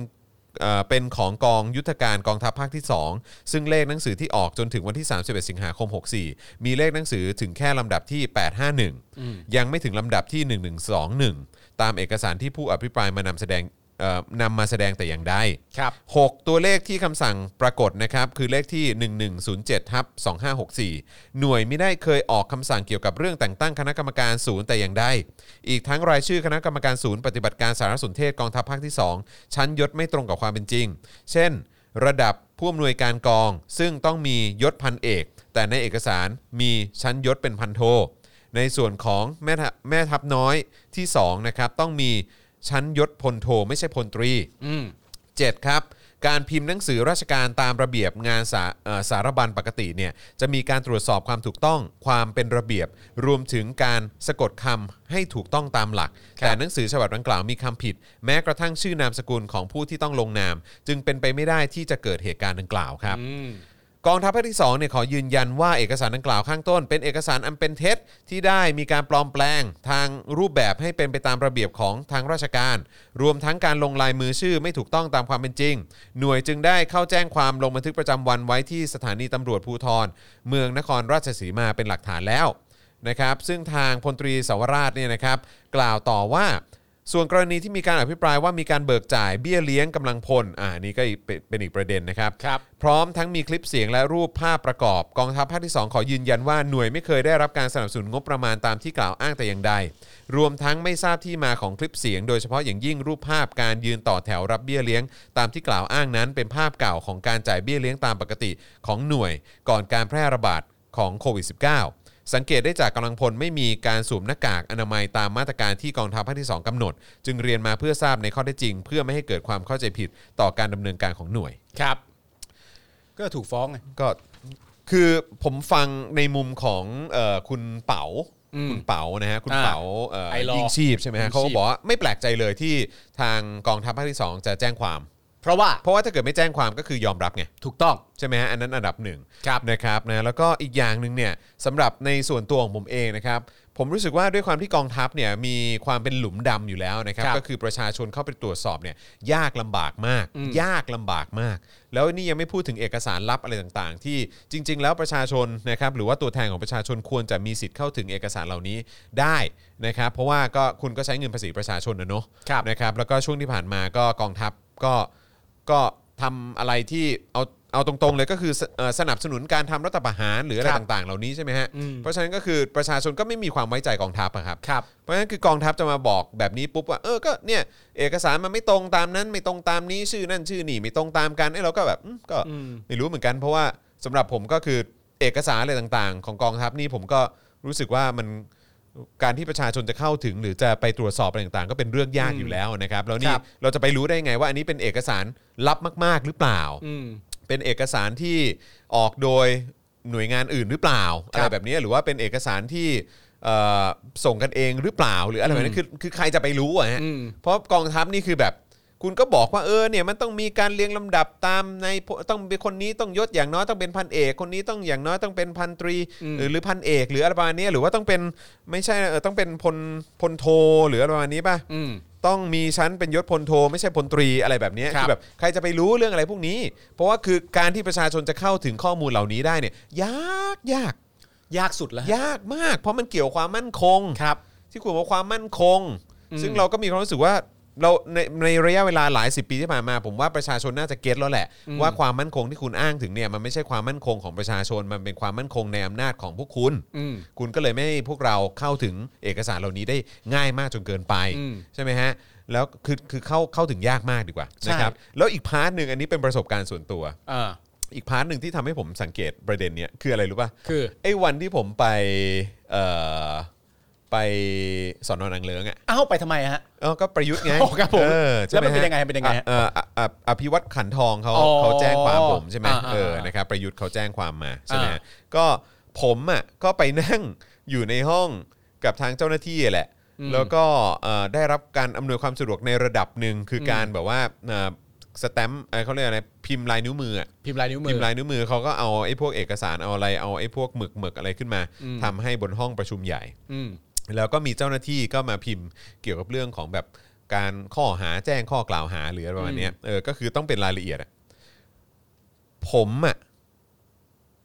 คือเขาอ่ะยื่นเอกสารให้ผมตรวจ อืม ผมกับทนายตรวจใช่ไหมว่าเออ เออ เขียนถูกต้องไหมอะไรยังไงถูกต้องไหม เออ ใช่ไหมผมเนี่ยต้องให้เขาปริ้นออกมาใหม่อ่ะน่าจะประมาณ 4-5 ครั้งอ่ะ ด้วยเหตุผลว่า เพราะเขาพิมพ์มาบางทีชื่อผมก็ผิด เออน ามสกุลก็ผิด เออ เอ่อหรือว่าวันที่ผิด เออ คือหมายความว่าคือเขาก็หยิบยกเอาเอกสารเนี่ย อืม ที่มันเป็นเอกสารเหมือนแบบเทมเพลตที่เขาแบบอาจจะเพิ่งแจ้งข้อกล่าวหาไปเมื่อ 3 วันก่อนเนี่ย เออ ก็ก๊อปมา เออ แล้วก็มาเปลี่ยนเอ่อชื่ออ ม เปลี่ยนเอ่อเลขประจำตัวประชาชนที่อยู่หรืออะไรแบบเนี้ย เออ แล้วก็บางทีก็ตกหล่นตรงนั้นตรงนี้ไปวันที่ผิด หัวเอกสารผิด อืม นำเรียนคนนั้นคนนี้ผิดลงชื่ออะไรผิดอะไรแบบเนี้ย เออ คือต้องแก้อยู่ประมาณ4ี่ห้ารอบอะปริ้นแล้วปริ้นอีกปริ้นแล้วปริ้นอีกเพราะว่าเออตรงนี้ผิดอีกแล้วครับ ตรง คื นี้ อ ก็ คือ ผิด สิ่ง ครับ สิ่งที่เขาต้องการให้คุณเช็คเนี่ยเขาต้องการให้คุณเช็คว่าอะไร ก็คือต้องเช็ค การ ว่า สะกดชื่อวัน เอกสาร ที่ เหล่านี้เออถูกต้องนะครับเอเอออคือคุณได้รับทราบแล้วนะว่าเออข้อมูลต่างๆ ที่เกี่ยวกับการฟ้องเกี่ยวกับรายละเอียดของอีกฝ่ายหนึ่งที่เขามาแจ้งความเนี่ยมันเป็นอย่างนี้อย่างนี้อย่างนี้ เออ เออแล้วมันก็มีชื่อคุณที่คุณพักอยู่ที่นี่ที่นี่ใช่ไหม อ่ะ อ่า เลขประจำตัวอย่างนี้อย่างนี้ใช่ไหม อ่า เออคุณพิมพ์อย่างนี้ใช่ไหมใช่ไหมอะไรอย่างเงี้ย อืม คือแบบว่ารายละเอียดต่างๆ แล้วก็แบบลงวันที่เท่าไหร่อะไรแบบเนี้ย อืม คือเขาก็ต้องให้ผมตรวจก่อนก่อนที่ว่าจะส่งเพื่อเอาไปเป็นเอกสารในการประกอบกับอายการหรือว่ากับการกับศาลหรืออะไร อ่า แบบเนี้ยซึ่งเราก็ต้องตรวจสอบด้วยใช่ไหมล่ะ อืม คือแต่ในส่วนของผมอะผมก็มีความคาดหวังว่าตัวเจ้าหน้าที่เองอะ อ่า ก็จะตรวจสอบในเบื้องต้นอยู่แล้ว อืม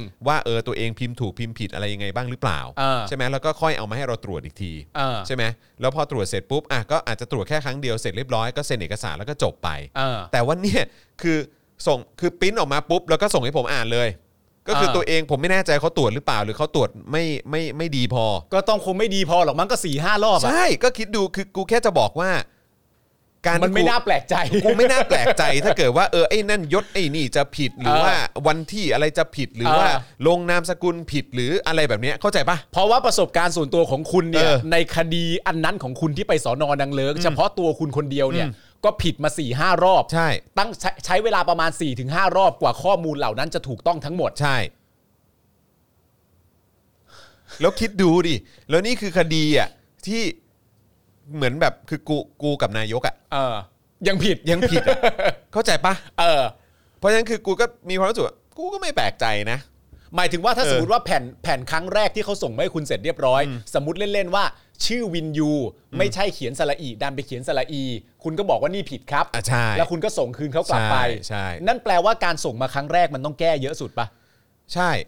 แล้วพอส่งกลับไปเสร็จ ไม่แล้วไม่ผมพยายามทำความเข้า ไม่ ใจว่า คือคือคือกูเปิดดูปุ๊บใช่ไหมคือเขาส่งมาให้ปุ๊บใช่ไหมก็คือเราก็จะเช็คแต่เฉพาะของแบบว่าที่มันเป็นข้อมูลของเรา เออ จจะเป็นชื่อว่าอ่ะวินยูวงศ์สุรวัตรเอ่อเลขประจำตัวประชาชนเลขนี้อ่าโอเคอันนี้ถูกถูกอ่าโอเคโอเคเอ เอ อ อ ที่อยู่เอออันนี้ที่อยู่ไม่ใช่ครับเออเดี๋ยวเดี๋ยวช่วยแก้ใหม่ให้ด้วยนะครับอ่าโอเค อ่า แก้ไปกลับมาอ่าโอเค กลับมาอีกทีนึงไอ้ตรงที่ผิดอ่ะ เอออ อาจจะไม่ใช่เรื่องของกูแล้ว เออ ก็อาจจะเป็นแบบตรงที่ว่า เออเดี๋ยวก่อนนะครับ วันนี้มันวันที่ 2 กันยานะครับ เออ แต่ว่าอันนี้ลงวันที่แบบ 26 กรกฎาคมอะครับ เออ ก็แบบ อ๋อ โอเค โอเค เดี๋ยวแก้ใหม่ครับ ก็คือแปลว่าเวลาที่มึงอ่านทั้งหน้ามาเนี่ย พอมึงเจอจุดผิดจุดแรกปุ๊บ มึงก็ส่งคืนเลย ใช่ เพราะว่าก็คืออา เขาส่งมาด้วยการที่บอกว่า เออ เดี๋ยวช่วยเช็คข้อมูลส่วนตัวก่อนนะครับ ว่าถูกต้องหรือเปล่า มึงก็เลยเช็คเฉพาะ เราก็อ่านเฉพาะข้อมูลส่วนตัว ก่ เพราะเราคิดว่า เออ ตรงพาร์ทอื่นมันก็คงไม่ผิดไง อ่า แล้วพอเราอ่านเพื่อความชัวร์เหมือนแบบสมมุติเป็นรอบที่ 3 แล้วอะ เออ กูไม่อยากต้องปริ้นใหม่แล้วนะ เออ ไม่อยากเห็นเขาต้องปริ้นกระดาษใหม่เพราะบางทีกระดาษก็หมดหรืออะไร เออ แบบเนี้ยก็ต้องกูลงไปหยิบกระดาษมาเพิ่มอะไรอย่างเงี้ย เออ เออแล้วเราก็แบบ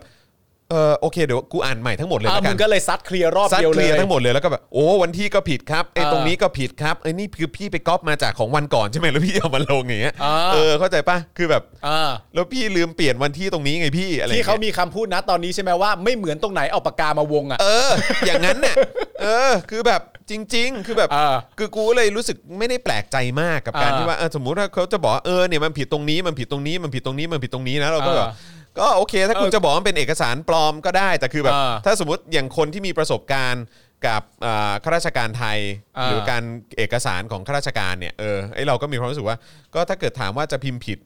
อะไรแบบนี้เกิดขึ้นได้ไหม เออ กูว่าเป็นไปได้นะ แปลว่าถ้าเกิดว่ามึงไม่ซัดให้เขารวดเดียวจบเนี่ย มันอาจจะมีการต้องปริ้นใหม่รอบที่ 7 รอบที่ 8 ก็ได้ ก็มีสิทธิ์ ก็เป็นไปได้ ก็เป็นไปได้ ก็เป็นไปได้ แล้วมึงไม่บอกเขาว่า ถ้าผิดอีกทีนึงไม่ให้ฟ้องแล้วนะ บอกเขาดิบอกเขาดีนี่มันผมเสียเวลามานานมากแล้ว ถ้าสมมติว่าเขียนผิดอีกทีเดียวไม่ให้ฟ้องกันนะงอนกลับบ้านแล้วนะเนี่ยบอกเขาไปแล้วเขาไปพิมพ์มาถูกต้องเลยทีนี้แบบอุ๊ย มัน คือเราอยากฟ้องจริงๆค่ะต้องพิมพ์ไม่ถูก นแปลกจริงฮะมันแปลกมาก เออ พิมพ์ลายนิ้วมือกี่กี่ครั้งเหรอครับเออของผมนี่ตอนนั้นน่าจะ 2 ครั้งนะ เพราะว่ามันเป็น2 2คดีนะ เออ ถ้าจำไม่ผิดนะเออนะครับแต่ว่าก็เวลาปั๊มเนี่ยเขาก็จะปั๊มเวลาเขาปั๊มเนี่ยก็จะเริ่มจากเอ่อเป็นนิ้วโป้ง อืม ก่อนใช่ไหมนิ้วโป้งปุ๊บปุ๊บปุ๊บแล้วก็คือคือเขาจะให้ไปกลิ้งบนไอ้ไอ้ที่เป็นหมึกอ่ะเอเอออ แล้วก็เอามาแปะเออแล้วก็หลังจากนั้นก็ 4 นิ้ว อืม ลงไปแล้วก็ เอออี อีกด้านหนึ่งก็ 4 นิ้ว แล้วก็อย่างนี้แล้วก็ต้องมีแบบเหมือนเป็นคู่ด้วยมั้งถ้าจำไม่ เออ ผิดอะไรโอ้โหหลายหลายอย่างมาก อืม หลายอย่างมาก แล้ แต่ วตอน คือที่แปลกใจก็คือโอ้ก็ยังก็ยังใช้หมึกใช้อะไรอย่างนี้กันอยู่นะ เออ ก็ นึกว่า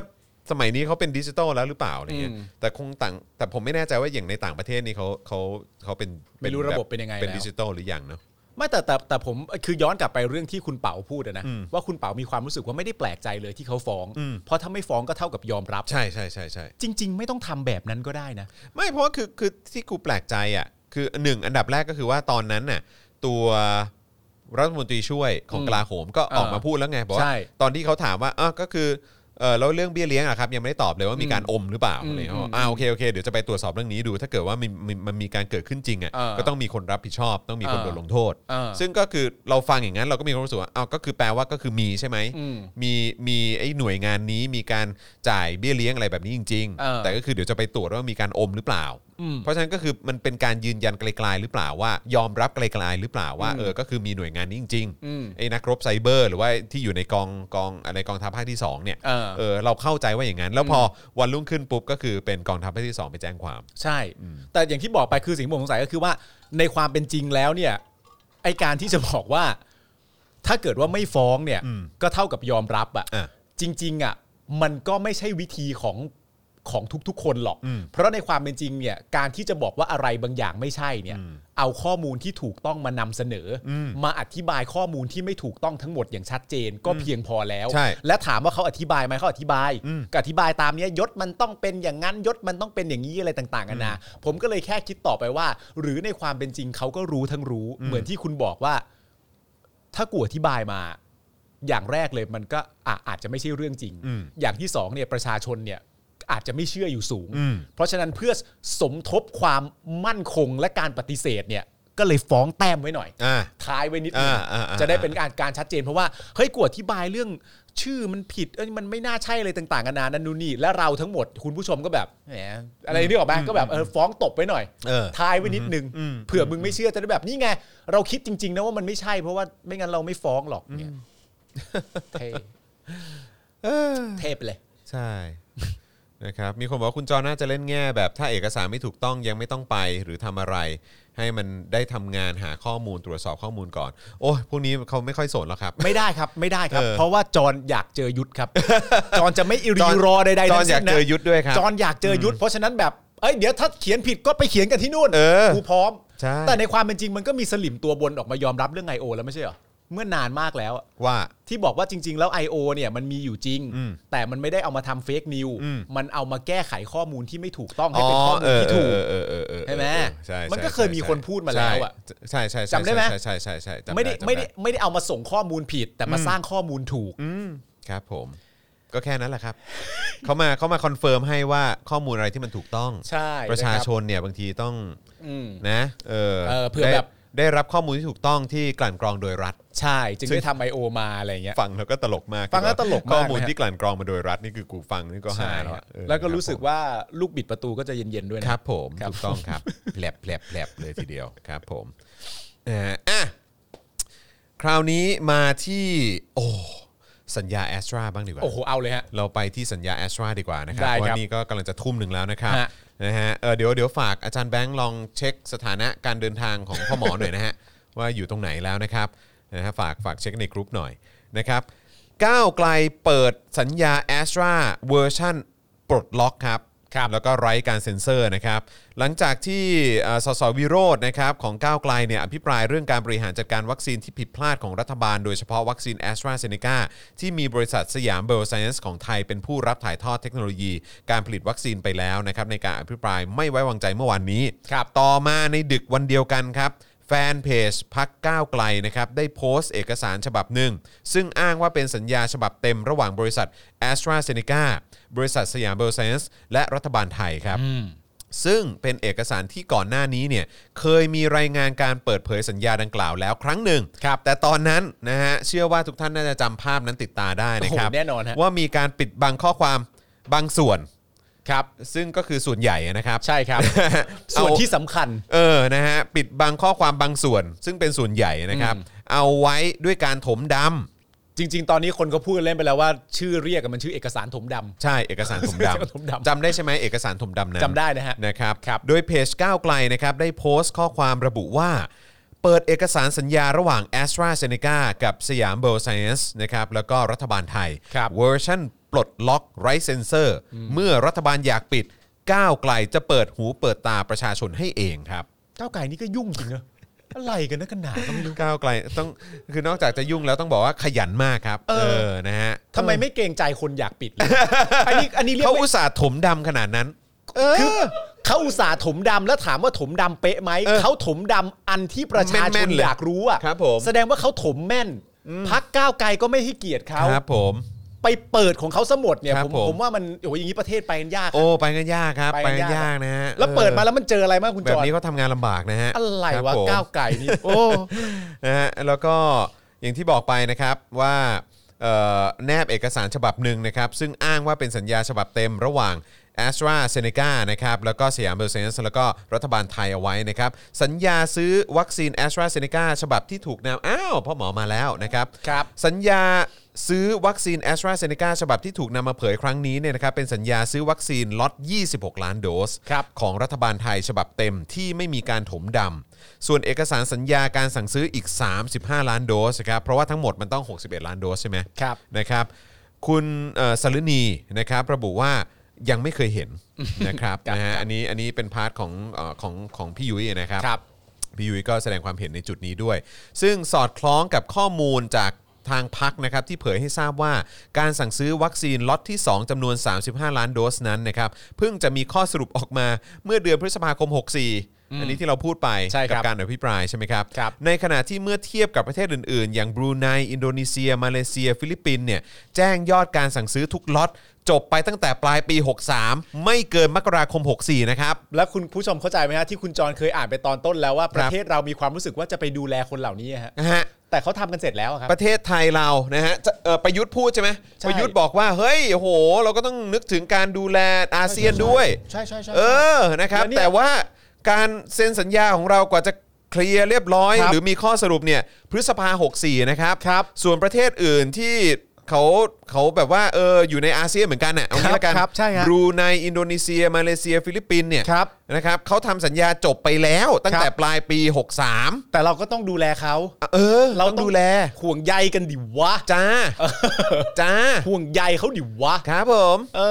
อ อนะครับ คืออย่างเลทสุดอ่ะของประเทศเหล่านี้เนี่ยก็ เออ คือไม่เกินมกราคม 64 ครับ แต่ของเราอ่ะถัดไปอ่ะอีก 4 เดือนใช่ไหม ใช่ บวกไปอีก 4 เดือน ใช่ใช่ใช่ คือ5เดือนครับ ใช่ครับ คือเดือน 5 พฤษภาคมอ่ะ ใช่ นะครับและในช่วงท้ายของหนังสือเนี่ยมีข้อความระบุว่า a s t r a z e ซ e c a ได้ส่งมอบวัคซีนเกือบ 2 เท่านะครับของจำนวนที่เคยหารือกันเมื่อวันที่ 7 กันยายน 63 โดยกล่าวว่ารัฐบาลได้แจ้งความต้องการวัคซีนให้กับ a s t r a z e ซ e c a เดือนละ 3 ล้านโดสนะครับ ครับ เดือนละ 3 ล้านโดสนะครับ ครับ เท่านั้นนะ อืม คือรัฐบาลได้แจ้งความต้องการวัคซีน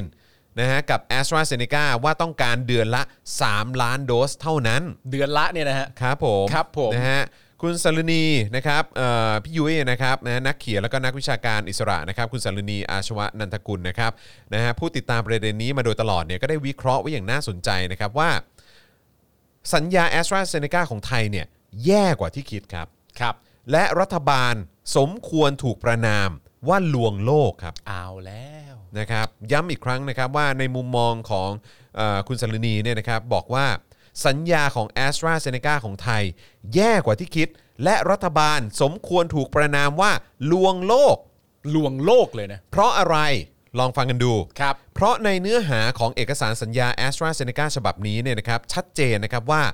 ไม่เคยระบุกำหนดการส่งมอบวัคซีนใด ๆ ทั้งสิ้นครับ นี่ฮะ นี่ฮะ เหวอแดกเลยฮะ เวอร์แดกเลยครับ ไม่เคยระบุกำหนดการส่งมอบวัคซีนใด ๆ ทั้งสิ้นนะครับ ครับ แต่ครับมีที่แย่กว่าครับ ครับ แต่ที่แย่กว่าที่คิดเนี่ยนะครับ ไปอีกขั้นเนี่ยก็คือ ไม่มีกำหนดวันหมดอายุสัญญา มันแปลว่าอะไรครับ กล่าวคือบริษัท a s t r a z e ซ e c a จะใช้เวลานานแค่ไหนก็ได้ครับ ในการส่งมอบ 26 ล้านโดสครับ อืม เพราะสัญญาระบุว่าสัญญานี้จะมีอายุไปถึงเมื่อไหร่ก็ตามที่ส่งครบครับ อ๋อ สัญญาไม่มีวันสิ้นสุด นั่นแปลว่าเป็นไปไม่ได้ที่แอสตราเซเนกาจะทำผิดสัญญา เพราะสัญญามันจะไปสุดต่อเมื่อส่งครบ 26 แล้วไง ก่อน 26 หน้า ล้ นั้น โดส ไม่มีทางผิดสัญญาเด็ดขาด เพราะมันไม่ได้ระบุไว้ ใช่ แปลว่าต่อให้ส่งครบ 26 ล้านโดสในอีก 18 เดือน 5 ปี อ่า หรือแม้แต่ 10 ปีข้างหน้า ครับ ก็ไม่ถือว่าบริษัทผิดสัญญาแต่อย่างใดนะครั ก็ในเมื่อมันไม่มีกำหนดวันหมดอายุสัญญา นั่นนะสิ มันจะไปผิดสัญญากันได้ยังไงล่ะครับ นั่นนะสินะครับ เออเออ ก่อนจะวิเคราะห์อีกนะครับว่าด้วยสัญญาที่แย่ขนาดนี้เนี่ยไม่มีการันตีอะไรเลยนะครับว่ารัฐบาลจะไปเร่งรัดการส่งมอบวัคซีนได้ อืม ใช่ไหมคือแล้วคุณจะไปบังคับเขายังไงก็สัญญามันระบุมันระบุไว่าอย่างเงี้ย ใช่ คุณจะไปเร่งเขายังไงคืออมันก็เร่งไม่ได้ไง คือจะเร่งก็หมายถึงว่าไปขอร้องอ่ะ แต่ถ้าขอร้องแล้วเขาไม่ทำมันก็ไม่มีสัญญา เขาเขาก็ กำหน ไม่ได้ผิด เขา ไง เขาไม่ผิดนะ เขาไม่ผิดไง เออ นะครับและเอ่อและที่มาเอ่อและการที่มาประโคมบอกประชาชนว่าจะได้วัคซีนครบจำนวนภายในสิ้นปี 64เนี่ยมันเป็นการอ้างแบบลมๆแรง อืม ๆ เพราะไม่มีข้อตกลงในสัญญารองรับแม้แต่น้อยครับ ครับ ยังไม่ต้องพูดถึงกำหนดการส่งมอบรายเดือน ซึ่งไม่มีในสัญญาด้วยครับ โคตรโหดอ่ะอ่า กูอยากจะบ้า ย้ำอีกครั้งนะครับ สัญญาที่แย่ขนาดนี้ไม่มีการันตีอะไรเลยว่ารัฐบาลจะไปเร่งรัดการส่งมอบวัคซีนได้ และการที่มาประโคมบอกประชาชนว่าจะได้วัคซีนครบ ทั้งหมดเนี่ยนะครับครับทั้งจำนวนภายในสิ้นปี 64 นั้นเนี่ยเป็นการอ้างแบบลมๆแรงๆ เพราะไม่มีข้อตกลงในสัญญารองรับแม้แต่น้อย และนี่ยังไม่ต้องพูดถึงกำหนดการส่งมอบรายเดือน ซึ่งไม่มีในสัญญาด้วย เนี่ยมีคุณผู้ชมส่งเข้ามา เออ โทษนะฮะ สรุปมึงสัญญาอะไรกันบ้างเย นั่นน่ะสิครับ อ่ะ นะฮะเอ่อก่อนจะ เอ่อรัฐบาลเนี่ยนะครับยังไม่รู้ตัวว่าวันนี้นะครับได้หมดสิ้นความน่าเชื่อถือในสายตาประชาชนจำนวนมากไปแล้ว ถ้าอยากกอบกู้ความไว้วางใจคืนมา อย่างน้อยๆเนี่ยต้องเริ่มจากการออกมายอมรับผิด ที่ไปทำสัญญาอัปยศ ยอมรับผิดที่ให้ความมั่นใจผิดๆกับประชาชน และตราบใดที่รัฐบาลไม่ไปแก้ไขสัญญาเพื่อระบุอย่างชัดเจนว่า บริษัท a s t r a z เซ e c a มีหน้าที่ส่งมอบ 61 ล้านโดส ภายในสิ้นปี 64 ตราบนั้นต่อให้ออกมาโม้มาแสดงตัวเลข มากางแผนจัดหาวัคซีน มาอ้างว่ามั่นใจว่าบริษัทจะส่งได้ หรืออะไรก็ตาม แค่ไหนก็ตาม อย่าคิดเลยว่าประชาชนจะเชื่อแต่โดยดีครับ ไม่มีความจำเป็นต้องเชื่อฮะ ไม่มีอะไรไม่มีเหตุอะไรต้องเชื่อเลยครับ ไม่มีเหตุผลใดๆเลยครับ ไม่มีเลย ไม่มีเลยฮะ นะฮะสัญญานี้ยังมีอีกหลายจุดที่น่าสนใจนะครับ ซึ่งนับว่าเป็นสัญญาที่เอื้อประโยชน์ต่อผู้ขาย นอกจากจะไม่มีกำหนดการส่งงานหรือส่งของ มีแต่ตัวเลขกลมๆ ว่าต้องส่งของกี่ชิ้น ยังทยอยส่งได้ตามใจชอบ วันไหนก็ได้ เท่าไหร่ก็ได้ ไม่มีวันหมดอายุสัญญาครับ ไอ้คุณจอนอ่านกี่อีกทีดิ อันนี้น่าสนใจมาก สัญญาเนี่ยนะครับยังมีอีกหลายจุดที่น่าสนใจลองฟังกันดูนะครับ ครับ ซึ่งนับว่าเป็นสัญญาที่เอื้อประโยชน์ต่อผู้ขาย อืม นอกจากจะไม่มีกำหนดการส่งงานหรือส่งของแล้วเนี่ยนะครับ อืม หรือว่ามีตัวเลขกลมเอ่อมีตัวเลขกลมๆว่าต้องส่งของกี่ชิ้น อืม ยังทยอยส่งได้ตามใจชอบ อืม วันไหนก็ได้ อืม เท่าไหร่ก็ได้ อืม ไม่มีวันหมดอายุสัญญา โดยรวมมันคืออย่างนี้แหละฮะ ครับผม สัญญานี้น่าไว้ใจสุดๆ ไปเลยฮะ ครับผม เราต้องได้ประโยชน์แน่ๆเลยฮะ ก่อนส่งทุกครั้งแค่วางบินล่วงหน้า 30 วัน อ่า หากหน่วยงานรัฐจ่ายช้า ต้องมีการจ่ายดอกเบี้ยด้วยนะ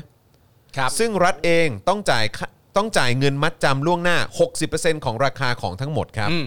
ทันทีที่เซ็นสัญญาด้วยนะครับ ครับ ถ้าเกิดกรณีส่งของไม่ได้ก็ถือว่ารัฐต้องเป็นผู้รับความเสี่ยงนั้นไป ไม่มีสิทธิ์ได้มัดจำคืน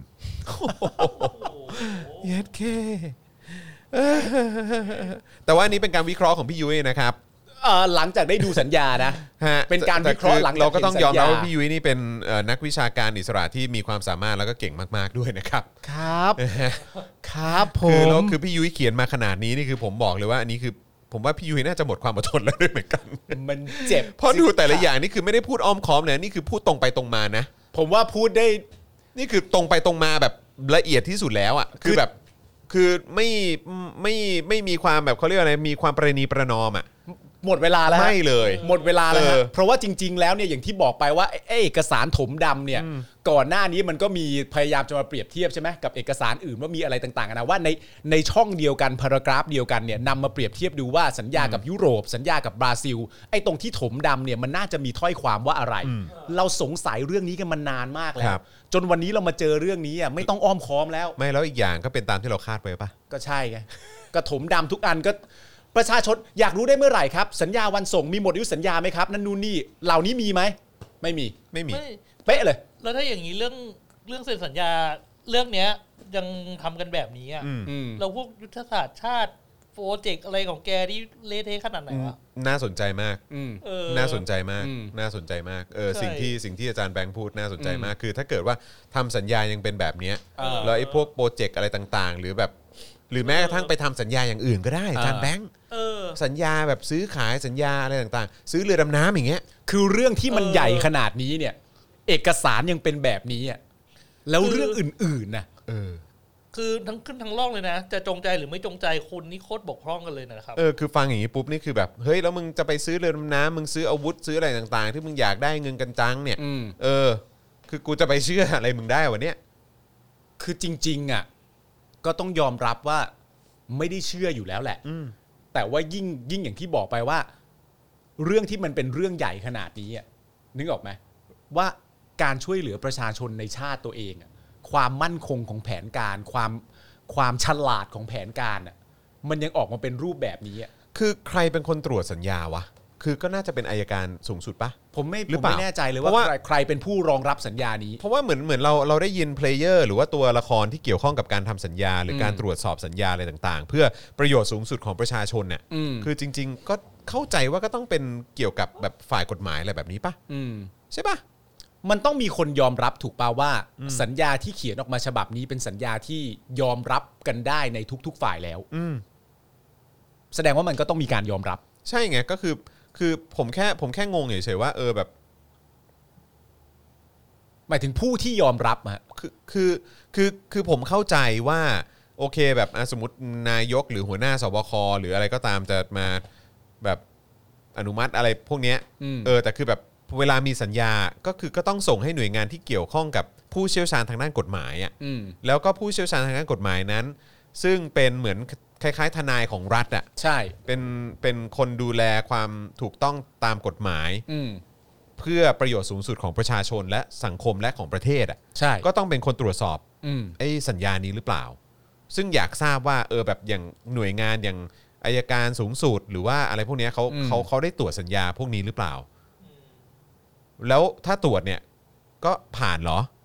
คือหรือว่าแบบนี้คือแปลว่าเป็นประโยชน์สูงสุดของประชาชนเหรอหอ แต่ว่า ยัจไคื ริงๆออยา แล้ ก ว รู้ไง เอกสารฉบับนี้ที่เรากำลังเห็นอยู่นะตอนนี้เนี่ย มันมันต้องมีการถูกลงรายชื่อลายมือ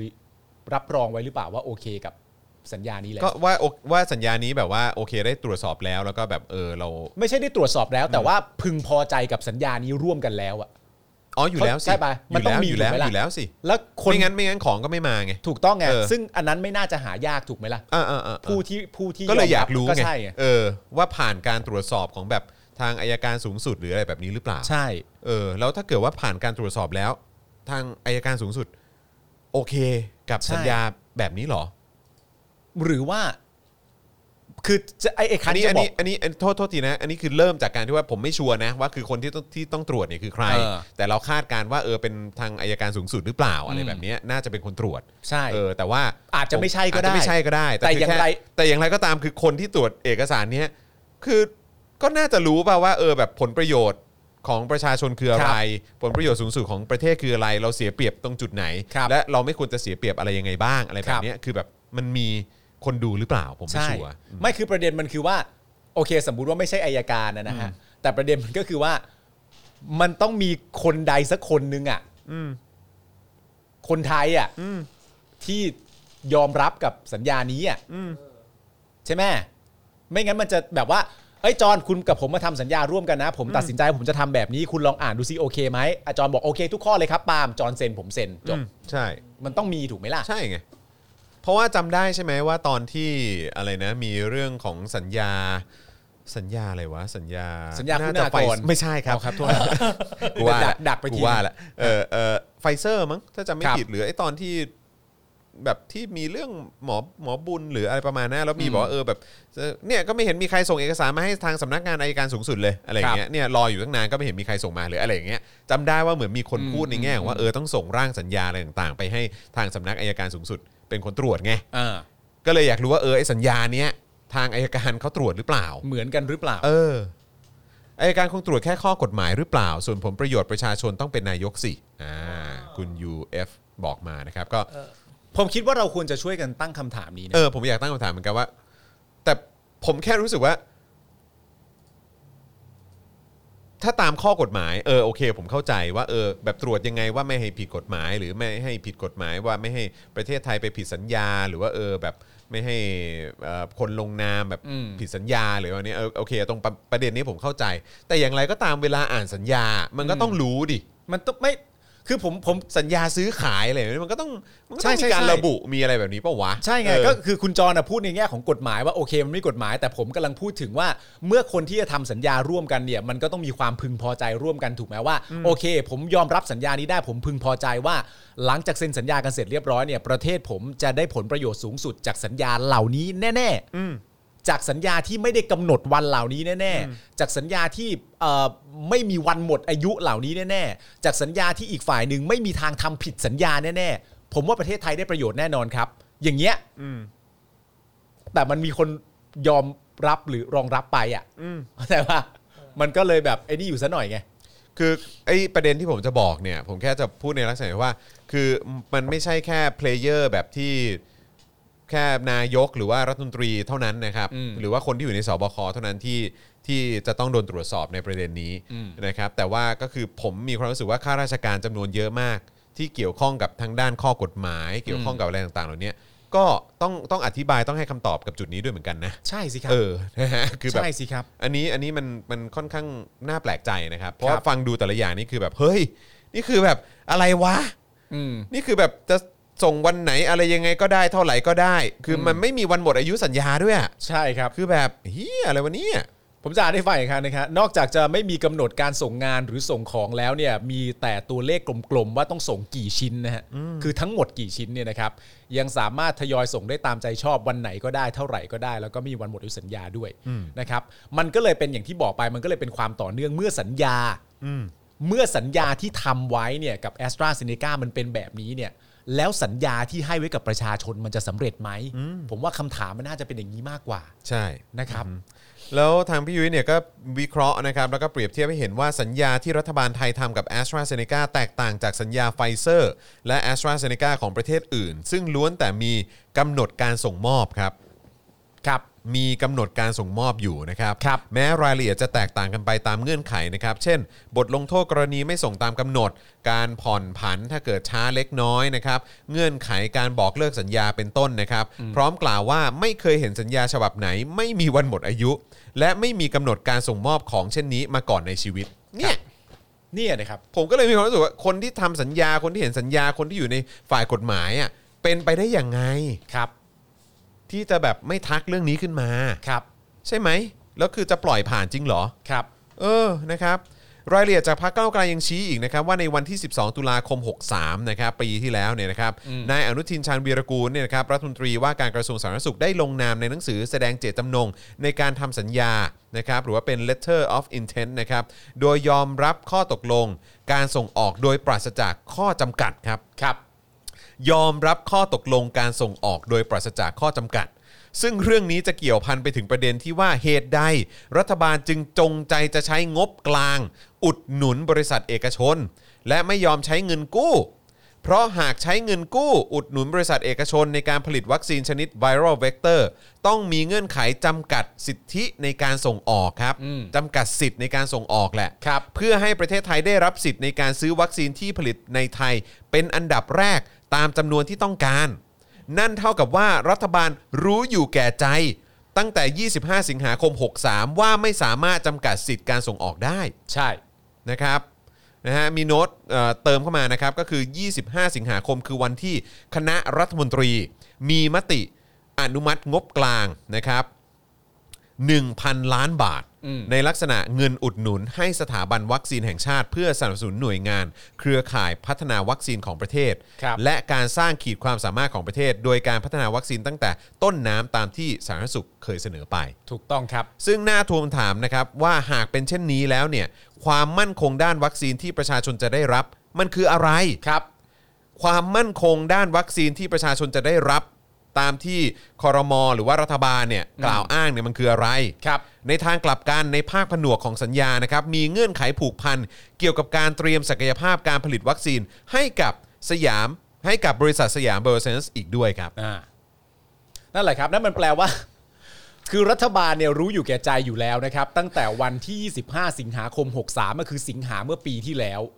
ว่าไอ้ประเด็นหลังจากที่เอ่อไม่ได้ใช้เอ่อใช้งบกลางเนี่ยนะฮะ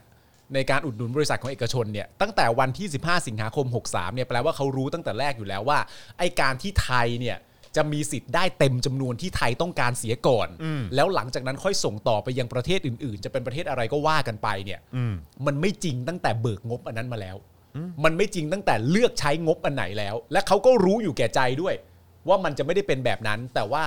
ประชาชนคนไทยรวมทั้งสื่อเข้าใจผิดกันเองฮะ ครับ ผม ช่วยไม่ได้นะฮะ ช่วยไม่ได้จริงๆฮะ ช่วยไม่ได้จริงๆ เขารู้มาตั้งแต่ 25 สิงหาปีที่แล้วแล้ว รู้อยู่แล้ว เราเข้าใจผิดกันไปเองแหละใช่ไหมแต่ว่าผมว่ามันเป็นอย่างนี้ได้ไหมฮะว่าสมมติว่าคนที่ไปทำงานจริง ๆ อย่างเช่นคุณอนุทินหรือว่ารัฐมนตรีช่วยหรืออะไรต่างกันานาเนี่ย ครับ เขาก็สามารถจะบอกได้ว่า นี่นะ สัญญาเนี่ยมันเขียนอย่างนั้นก็จริง อืม แต่ว่าเราเนี่ยได้คุยกันปากเปล่าแล้ว เราคุยกันปากเปล่าแล้ว สัญญาถึงแม้ว่า แล้ว มัน เรา จะ ถาม เขียน ว่าพวกกูรู้ไหมเนี่ย ใช่ สัญญาเนี่ยมันเขียนแบบนั้นเสร็จเรียบร้อยเอออันนั้นมันก็จริงที่ทำสัญญากันแบบนั้น แต่พวกคุณไม่ได้มาทำงานกันเอง คุณไม่รู้หรอกว่าเบื้องหลังเนี่ย เราคุยกันปากเปล่าไปแล้วว่าอะไรบ้าง น่าเชื่อเฮียเฮีย น่าเชื่อ ครับนะฮะ น่าเชื่อเฮียเฮียแหละ ที่เล่นขายของแล้ว เล่นขายของกันอยู่ครับผม นั่นนะสิครับนะฮะอ้าวเดี๋ยวเอ่อตอนนี้พ่อหมอมาแล้ว พ่อหมอมา นะครับนะฮะพ่อหมอมาแล้วงั้นเดี๋ยวเรา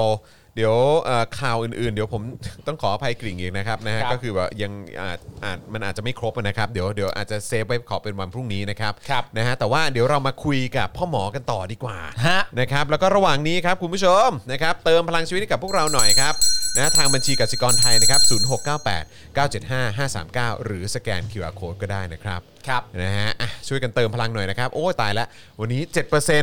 ปาล์มกูว่ามันมาถึงแน่ๆว่ะ มันมาแล้ว กูว่าวันที่คือไม่ลดวันจัดก็อาจจะโดนยุบรายการว่ะ เฮ้ กู ย ว่า โถเอ้ยได้เจ เสีย อ วไส้จริงๆนะเนี่ย ได้เจอเพื่อนน้อยแล้ว เออ ทำไงดีวะ เออ ยุบรายการเลยเหรอ ก็พี่โรซี่บอกไง พี่ลูซี่เขาบอกมา เออ ทำไงอะเอาแล้วไง เขาเขาไม่ได้ขู่นะเว้ย นี่ไงโอนแล้วร้อยหนึ่งเนี่ยเขาช่วยกันใหญ่เลยเห็นไหมเนี่ย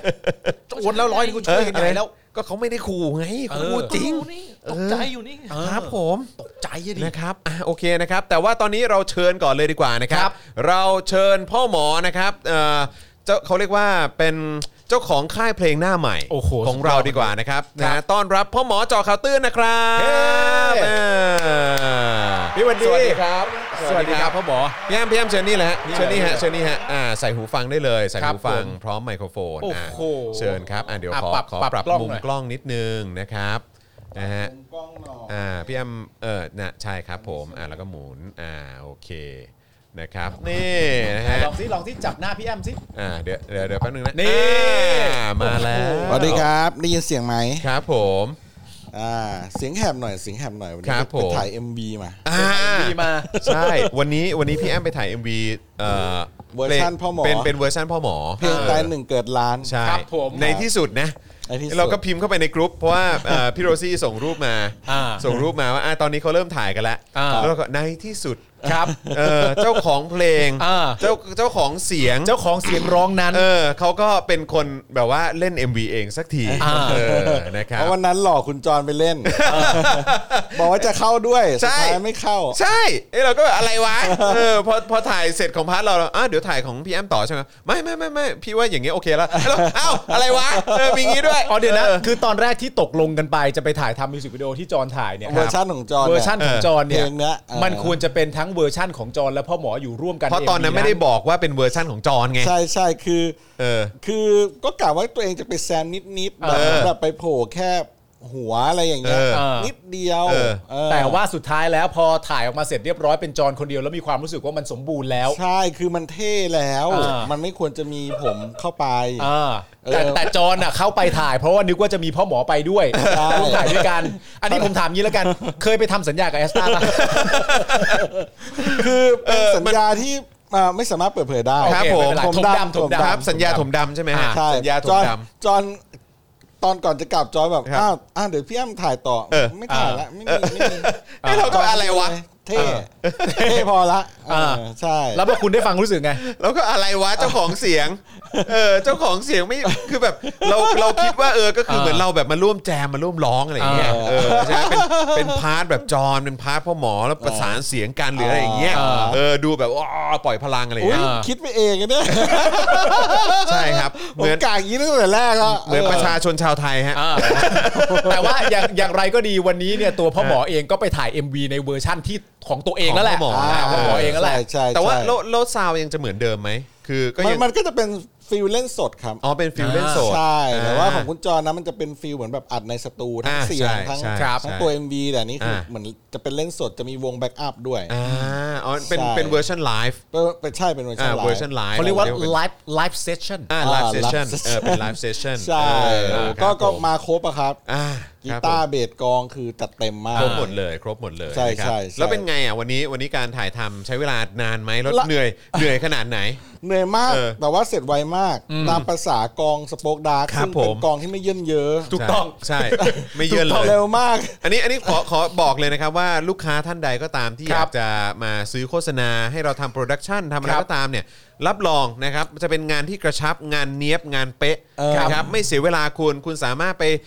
กินข้าว ดูหนังปาร์ตี้อะไรกันต่อได้หลังจบงาน ใช่ เพราะว่าคุณจะมีเวลาเหลือเยอะมาก เพราะเราทำงานได้กระชับครับ ใช่เพราะว่ากองวันนี้กองอ่ะแบบนัดกัน9ก้าโมง ครั กะ บ ว่าเสร็จ6กโมงเย็น ครับ บ่ายโมงกว่าๆเสร็จแล้ว โอ้โห อยากย้ายกลับบ้าน ใช่จริงๆ เราเป็นอย่างนั้นจริง แต่ ๆ เป็นอย่างนี้ ร เป็นอย่างนี้ จริๆ เสมอกองสโปกเป็นอย่างนี้เสมอ เออทำทำทำไมผมมาแล้วคนดูมันลดวะ ต อนแรกมันเท่าไหร่เนี่ยสี่ อะไร หมื่น นะ กว่ามันเหลือสามพันอ่ะ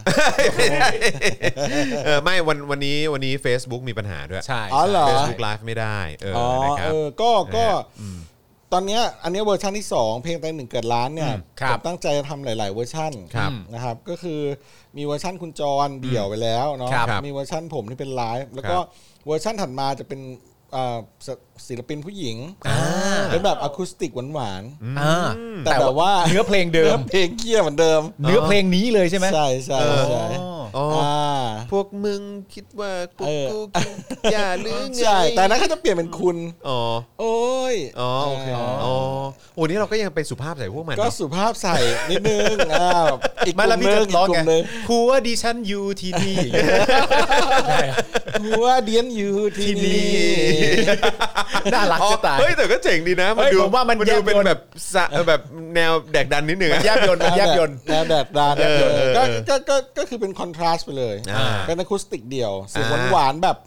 มุ้งมิ้งเลยอ่ะ อ่า อ่าเวอร์ชันที่สาม อ่า เวอร์ชันที่สี่นี่เป็นแบบดนตรีไทยดน อ่า ดนตรีไทย อ๋อดนตรีไทยด้วยเหร ระ อ นาดเอกซออู้อะไรอย่างเงี้ยเลย โอ้ จริง เออปะจริง เออดีว่ะเจ๋งเจ๋ง เวอร์ชันที่ เจ๋ง ห้านี่กำลังคิดอยู่ว่าจะเป็นออร์เคสตราดีไหม เฮ้ยอย่างนั้นเลยเหรอ จริงจริง จริงเหรอเนี่ยโอ้โหเอาเดี๋ยวรอดูไอ้ยแต่ก่อนก่อนก่อนที่เราจะไปเรื่องเวอร์ชันอะไรต่างๆเนี่ย อ่าครับ ขอย้อนกลับมานิดนึงว่าทำไมพ่อหมออยากทำสป o อ e ด a r k กมิวสิกอะ คือจริงๆเป็นคนชอบดนตรีมาตั้งแต่ เอ เด็ก อ ครับแล้ว คือ ก็ คือผมรู้ว่าพ่อหมอเล่นเปียโนเล่นอะไรอย่างงี้ ครับ ใช่ ใช่ ไหม ใช่วัยรุ่นผมก็ตีกลอง อ่าครับ แล้ว ผ ก็ ม ตอนนี้ก็เล่นเปียโนครั ครับ บ ก็เล่นได้นิดๆหน่อยๆแหละไม่ได้เล่นแบบจริงจังอ่ะ ครับ ก็เล่นเล่นงานอดิเรก อ่าโอเค แต่ว่าถูกปลูกฝังเรื่องดนตรีมาตั้งแต่เด็กแล้วล่ะ เออ ทีเนี้ย ครับ จริงๆสป็อกดาร์กเนี่ยตอนมาทำสป็อกดาร์กเนี่ย คือผมทำเราทำรายการดนตรีมาหลายรอบมากนะถ้า ใช่ ย้อนกลับไปอ่ะ ใช่ใช่ ตั้งแต่แรกๆตอนเป็นไอเฮียเนี่ย เออ ผมก็ทำเที่ยว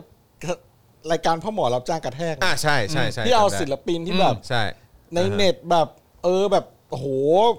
แบบไม่มีใครรู้จักเลยอ่ะ ชื่ออะไรนะวงเดอะเดอะเดอะกิ้ง เดอะกิ้ง เดอะกิ้ง ตอนนี้เขาเป็นป่าแล้ว ใช่เป็นป่าแล้วใช่ไหม เออวิน เออ วินวินเดอะกิ้ง อ่าใช่ ตอนนี้ ครั เขา บผ เป็น ม วินวินวงเฮิร์ตแล้ว อ๋อวงเฮิร์ตแล้ว เฮิ ใช่ ร์ไหมตที่ ฮะ แปลว่าได้ยิน อ่าโอเคโอเคโอเค ครับวันนี้เขาก็มาช่วยด้วย อ่า สิบกว่าปีแล้วตอนนี้เขารุ่นใหญ่แล้ว โอ้ยน่ารักจังเลย ตอนนั้นเขา20 เอง ใช่ผมจำได้ว่าเราก็ไปถ่ายกันแบบว่าเนอะ ใช่ เออแบบว่านอกสถานที่กันอะไรแบบเนี้ย ใช่ เออเว แล้ว ลา ก็ไปถ่ายโคตรอินดี้ของภาคกุ้งอะไรอย่างเงี้ยก็จะไปเจอ ใช่ ศิลปิน ใช่เออ ครับ ก็คือทำทำรายการเพลงมาตั้งแต่ตอนไอเฮียแล้ว ใช่แล้วพ ส อมา โป๊กก็มีนี่ สโป๊กก็มี เออ มิวสิกบำบัด อ่าใช่ ใช่ไหม ใช่ มีศิ ใช่ ลปินบัตรตอนนั้นที่คุณใหญ่เป็นโปรดิวซ์ ครับ ก็มีศิลปินมาทำมามาเล่นดนตรีกันครับตอนเป็นสปอกดาร์กแล้วก็เนี่ยแล้วก็มาถึงสปอกดาร์กมิวสิกเนี่ยรู้สึกว่าจะเต็มตัวเลย อืม จริงๆ เราตรงนี้ทุกคนก็เกี่ยวพันกับเรื่องเพลงนะ คุณจอนก็เป็นดีเจเนี่ยพอออกตายหนึ่งเกิดล้านไปอ่ะมีคอมเมนต์หนึ่งผมชอบมากเลย คือ เขาบอกว่าโหอัลบั้ม Are You Hot Enough เนี่ยชอบช่วงที่ดีเจจอนร้องมาก เขาบอกว่าในอัลบั้มนั้นเนี่ยในศิลปินทั้งหมดที่ร้องเพลงและทุกๆเพลงเนี่ย อะไร เขาชอบเพลงคุณที่สุด เอาจริง จอนแม่งหน้าแดงเลย ๆ ผมก็ไปอ่านมา เอาไม่ไปเขินอย่างนั้นสิ เอายอมรับไปสิว่า เออ มันเพลงอะไรอ่ะร้องเพลงว่าอะไรอ่ะ มันเพลงอะไร ลืมไปแล้วหมดแล้ว เพลงนับนับหนึ่ง เรากำลัง แล้ว เรา อะ กำลัง นับหนึ่ง เรากำลังพูดเรื่องตายหนึ่งเกิดล้าน ใช่เดี๋ยวพูดอยู่แล้วแหละ เราไม่ได้นับหนึ่งถึงสาม เดี๋ยวเออ ค แต่ รับ เดี๋ยวพูดอยู่แล้ว คบ แต่ว่า ผม ประเด็นของคือของของเพลงของคุณเนี่ยก็คือว่า เวลาคนเขาชมคุณอ่ะคุณก็ยอมรับไปเลยว่า ก็ไม่แปลกก็กูร้องเพราะ อ่า ก็คือ ครั รั บบ ผม รับไปเลย ครับผมครับผมก็ เออ ก็ ใช่ ก็ก็เอ่อขอบคุณมากนะครับ ก็เสียงผมนี่ อ่ะพูดสิพูดอ่ะ ครับ อ่ะ ผ พูด ม ดิ นะ อ่ะ ฮะ พูดสิพูด ฟังฟังปุ๊บแล้วฟินเออเชียร์กูพูดไม่ได้กูละอายตัวเอง กลับมาที่กลับมาที่ตายหนึ่งเกิดล้าน กลับมาที่ตายหนึ่งเกิดล้าน ครับ ก็โอเค จริงๆ เออ อ่ะ ก็โอเคพอเป็นสป o อ e ด a r k กมิวสิกแล้วก็เลย ครับ ก็เลยตัดสินใจว่าก็ควรจะต้องมีเอ่ออ่ะแน่นอนมันก็ต้องมีซิงเกิลนะเนาะ ใช่ เออครับ ต้องมี ผ เพลง ก็คงทำเป็นซิงเกิลทยอยทยอยออกมา ซึ่งตอนนี้ที่วางแผนไว้เนี่ยก็เอ่อมี 3 ซิงเกิล ครับ นะครับ อ่ะงั้นงั้นพูดถึงซิงเกิลแรกก่อน ซิงเกิลแรก ตายหนึ่งเกิดร้านที่มาที่ไป การทำงานมันเป็นยังไงแล้วก็คือแบบ คือเนื้อเพลงนี่จริง อ่า ๆ ผมว่ามันก็ตรงไปตรงมามากนะ ตอนลงมาคือต้องเล่าให้คุณผู้ชมฟังแบบนี้ว่ามันมีอยู่วันหนึ่งที่พ่อหมอเนี่ยมาประมูล ครับ หลังจากประมูลเสร็จเรียบร้อยเนี่ยเราก็กินข้าวกัน แล้วพ่อหมอเนี่ยก็เล่าให้ผมกับคุณจรฟังเรื่องโปรเจกต์เนี่ย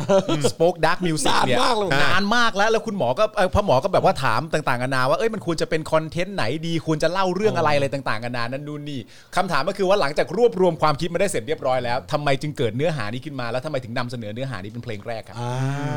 คือจริงๆเนี่ยเอ่อเพลงเนี้ยพอได้ยินปุ๊บเนี่ยอุ๊ยก็รู้สึกว่า เฮ้ยมันดุดันดีคือทำนองเนี่ยเราไม่ได้แต่งเอง แต่ว่าทำนองเนี่ยเราซื้อมาจากศิลปินต่างชาติ อ่า นะครับอ่า ครับ แล้วเราก็มาแต่งเนื้อใส่เข้าไป ฮะ ทีนี้พอฟังทำนองเสร็จปุ๊บเนี่ยแล้วแบบโอ้มันเข้ากับเรื่องนี้พอดีเลยว่ะพอดีว่ามันมีเรื่องประเด็นที่ช่วงนี้แบบม็อบหนักๆแล้วก็มีการปะทะกันต่างๆ นานา จากเอ่อเอ่อตำรวจควบคุมฝูงชนอะไร ครับ ต่างๆเนี่ยนะฮะก็เลยรู้สึกว่าเฮ้ยจริง ๆ การที่คนเราแบบแม่งออกไปตรงนั้นน่ะมันจนตรอกสุดๆเลยนะเว้ยเออมันไม่ไหวแล้วอ่ะคือแบบมันไม่ไหวแล้วมันไม่ไหวเกิดมาจากอะไรล่ะอืมไม่ไหวเกิดมาจากสิ่งที่มึงแบบ รัฐรัฐแม่งไม่พูดความจริงเผด็จการแม่งไม่เคยพูดความจริงกับประชาชนอืมแม่งบางโอเคแหละ บางทีความจริงแม่งครึ่งเดียว บางทีแม่งไม่บอก อืม แล้วน บอกไม่หมด บอกไม่หมด แล้วก็ไอ้เรื่องสัญญาไอ้เรื่องเอกสารถมดำเนี่ย ผมรู้สึกว่านี่ไงมึงไม่เคยบอกเลยความจริงเนี่ยแล้วสัญญาเนี่ยเมื่อกี้คุณจองเขาพูดเรื่องสัญญาต่างๆมันไม่บอกอ่ะ อืม มันไม่บอกแล้วเราก็ถามอะถามมึงกูถามอยู่นั่นน่ะ อืม มึงมึงเห็นกูเป็นหมาเหรือมึงไม่มึงไม่เห็นหัวกูเลยใช่ไหมเนี่ย อืม อืมใช่แล้วก็ก็เลยคิดเนื้อเพลงนี้ขึ้นมา แล้วตอนจบก็ เออ ก็เลยวกไปด่ามันเรื่องว่า เออถ้ามึงจะยิงกูเนี่ยเออกระสุนนะมันก็ภาษีกูเหมือนกันนะก็เงินกูนะแล้วถ้ามึงยิงกูตายหนึ่งคนเนี่ยมึงคิดบ้างไหมว่ามันมันไม่ได้จบ อืม ไง เออ ก็โอเคเหมือนที่คุณ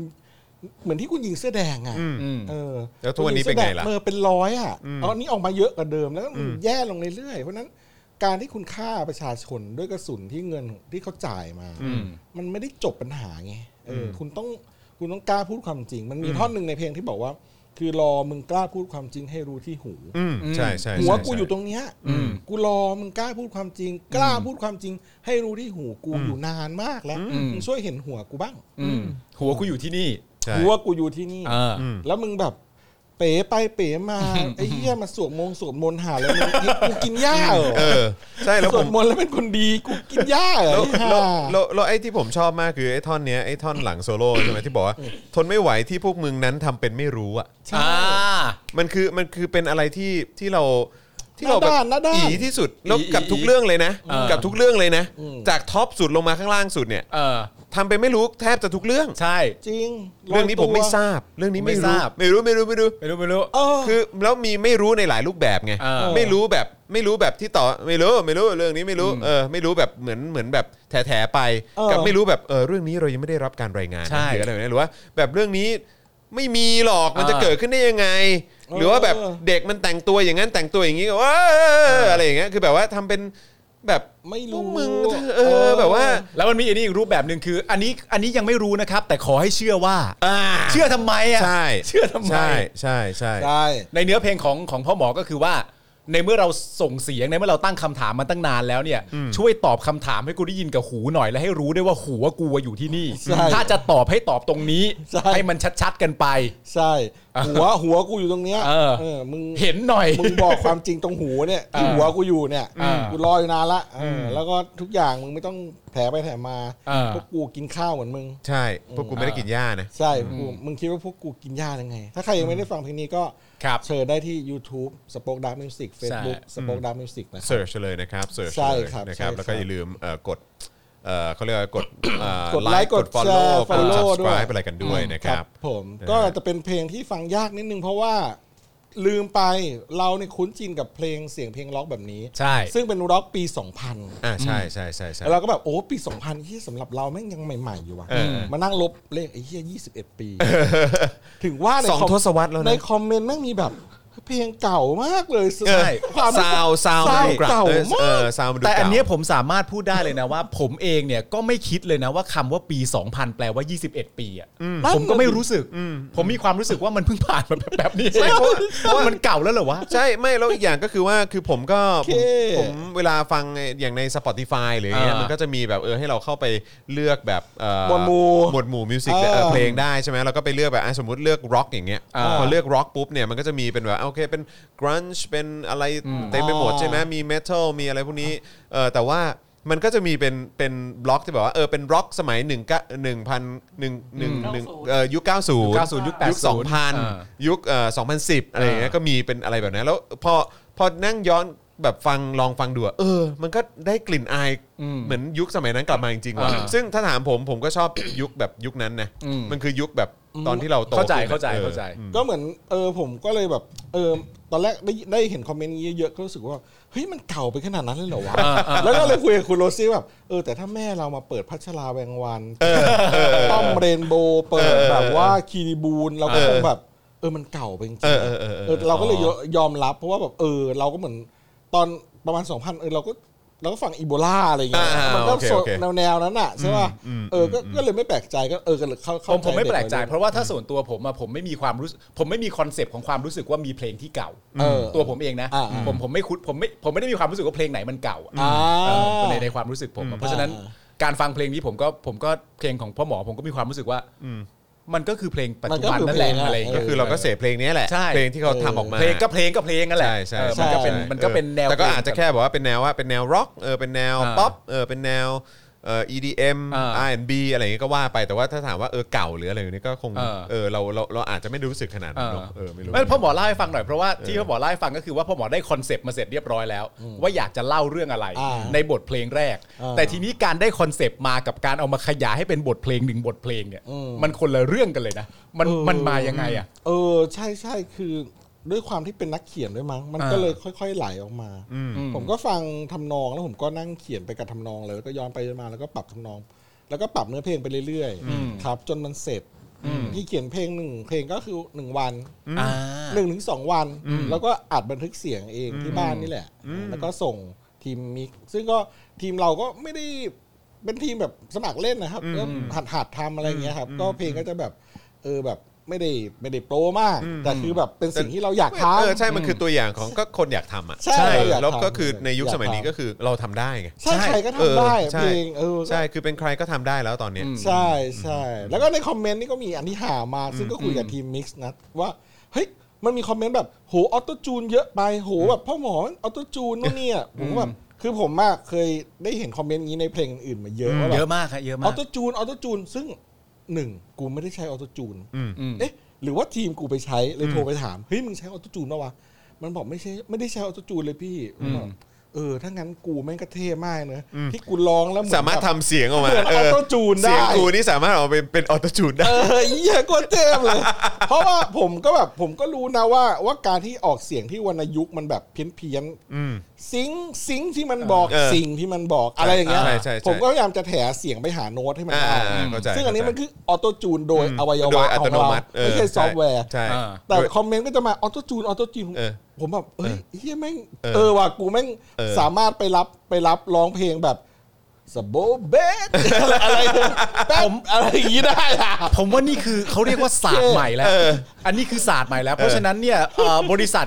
อื่น ๆ ไหนที่มีความรู้สึกว่าอยากจ้างนักร้องสักคนหนึ่ง เออฮะ แต่บริษัทคุณไม่มีคลิปออโต้จูนที่สามารถทำได้ นี่ฮะ จ้างผมได้ เดี๋ยวร้องให้ ร้อง เดี๋ยวร้องให้ เดี๋ยวร้องให้ เออ อ๋อสรุปว่าไม่มีออโต้จูน ไม่มี ไม่ได้ออโตจูน แต่ว่าคนที่มาฟัง กูแบบเด็กมาก รู้สึกไปเองว่าพ่อหมอใช้ออโต้จูน ใช่ เออ ทั้งทั้งๆที่จริง ๆ ไม่ได้ใช้ ใช่อย่างเช่นแบบท่อนแบบ รอมึงกล้าพูดความจริงให้รู้ที่หู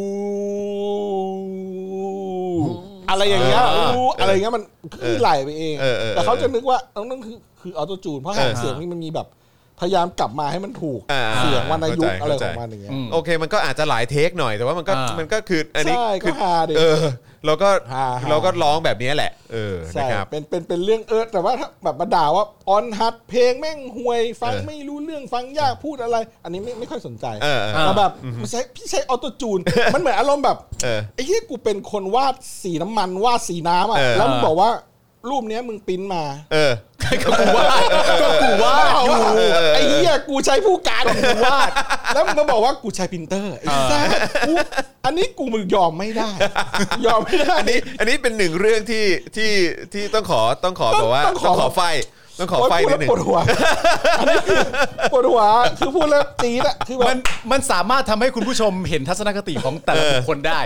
เพราะหมอเนี่ยไม่มีปัญหาอาการพูดเรื่องอ่อนหัด เออ เพิ่งจะทำมาไม่นานนั้นนู่นนี่ อันนั้น เออ เป็นนานาจิตตังของผู้เสพดนตรีอยู่แล้ว มันเหมือนศิลปะ มันเป็นศิลปะ เออเออเออ แต่ประเด็นมันคือว่ามาบอกว่ากูใช้ออโตจูนกูไม่ได้ใช้ เรื่องนี้เรื่องใหญ่นะฮะ เรื่องนี้เรื่องใหญ่ เรื่องใหญ่ฮะ ผมพยายาม เรื่องใหญ่ นั่งกบคิดเรื่องนี้แบบ เออ เออใครบอกว่าแม่งห่วย แม่งฟังไม่เพราะ ไม่ติดไม่ติด สัตว์ ไม่ไม่สนใจ ไม่ไม่ ช่างหัว ว่า แม่ กัน อันนี้มัอ่านเหมือนมันงานศิลปะ แล้วแต่เทส แต่ แล้วแต่เทส เทส แล้วแต่รสนิยม แต่ถ้ามึงมาบอกว่า กูปริ้นมา ศิลปะโมนาลิซากูที่กูคิดว่ามันเป็นโมนาลิซามึงปริ้นมา ไอสัตว์กูกูโกรธ กูขอไว้เรื่อง กูขอไว้เรื่อง กูขอไว้เรื่องหนึ่ง เดี๋ยวหลังจากนี้คอมเมนต์ไม่ออโต้ทูนมา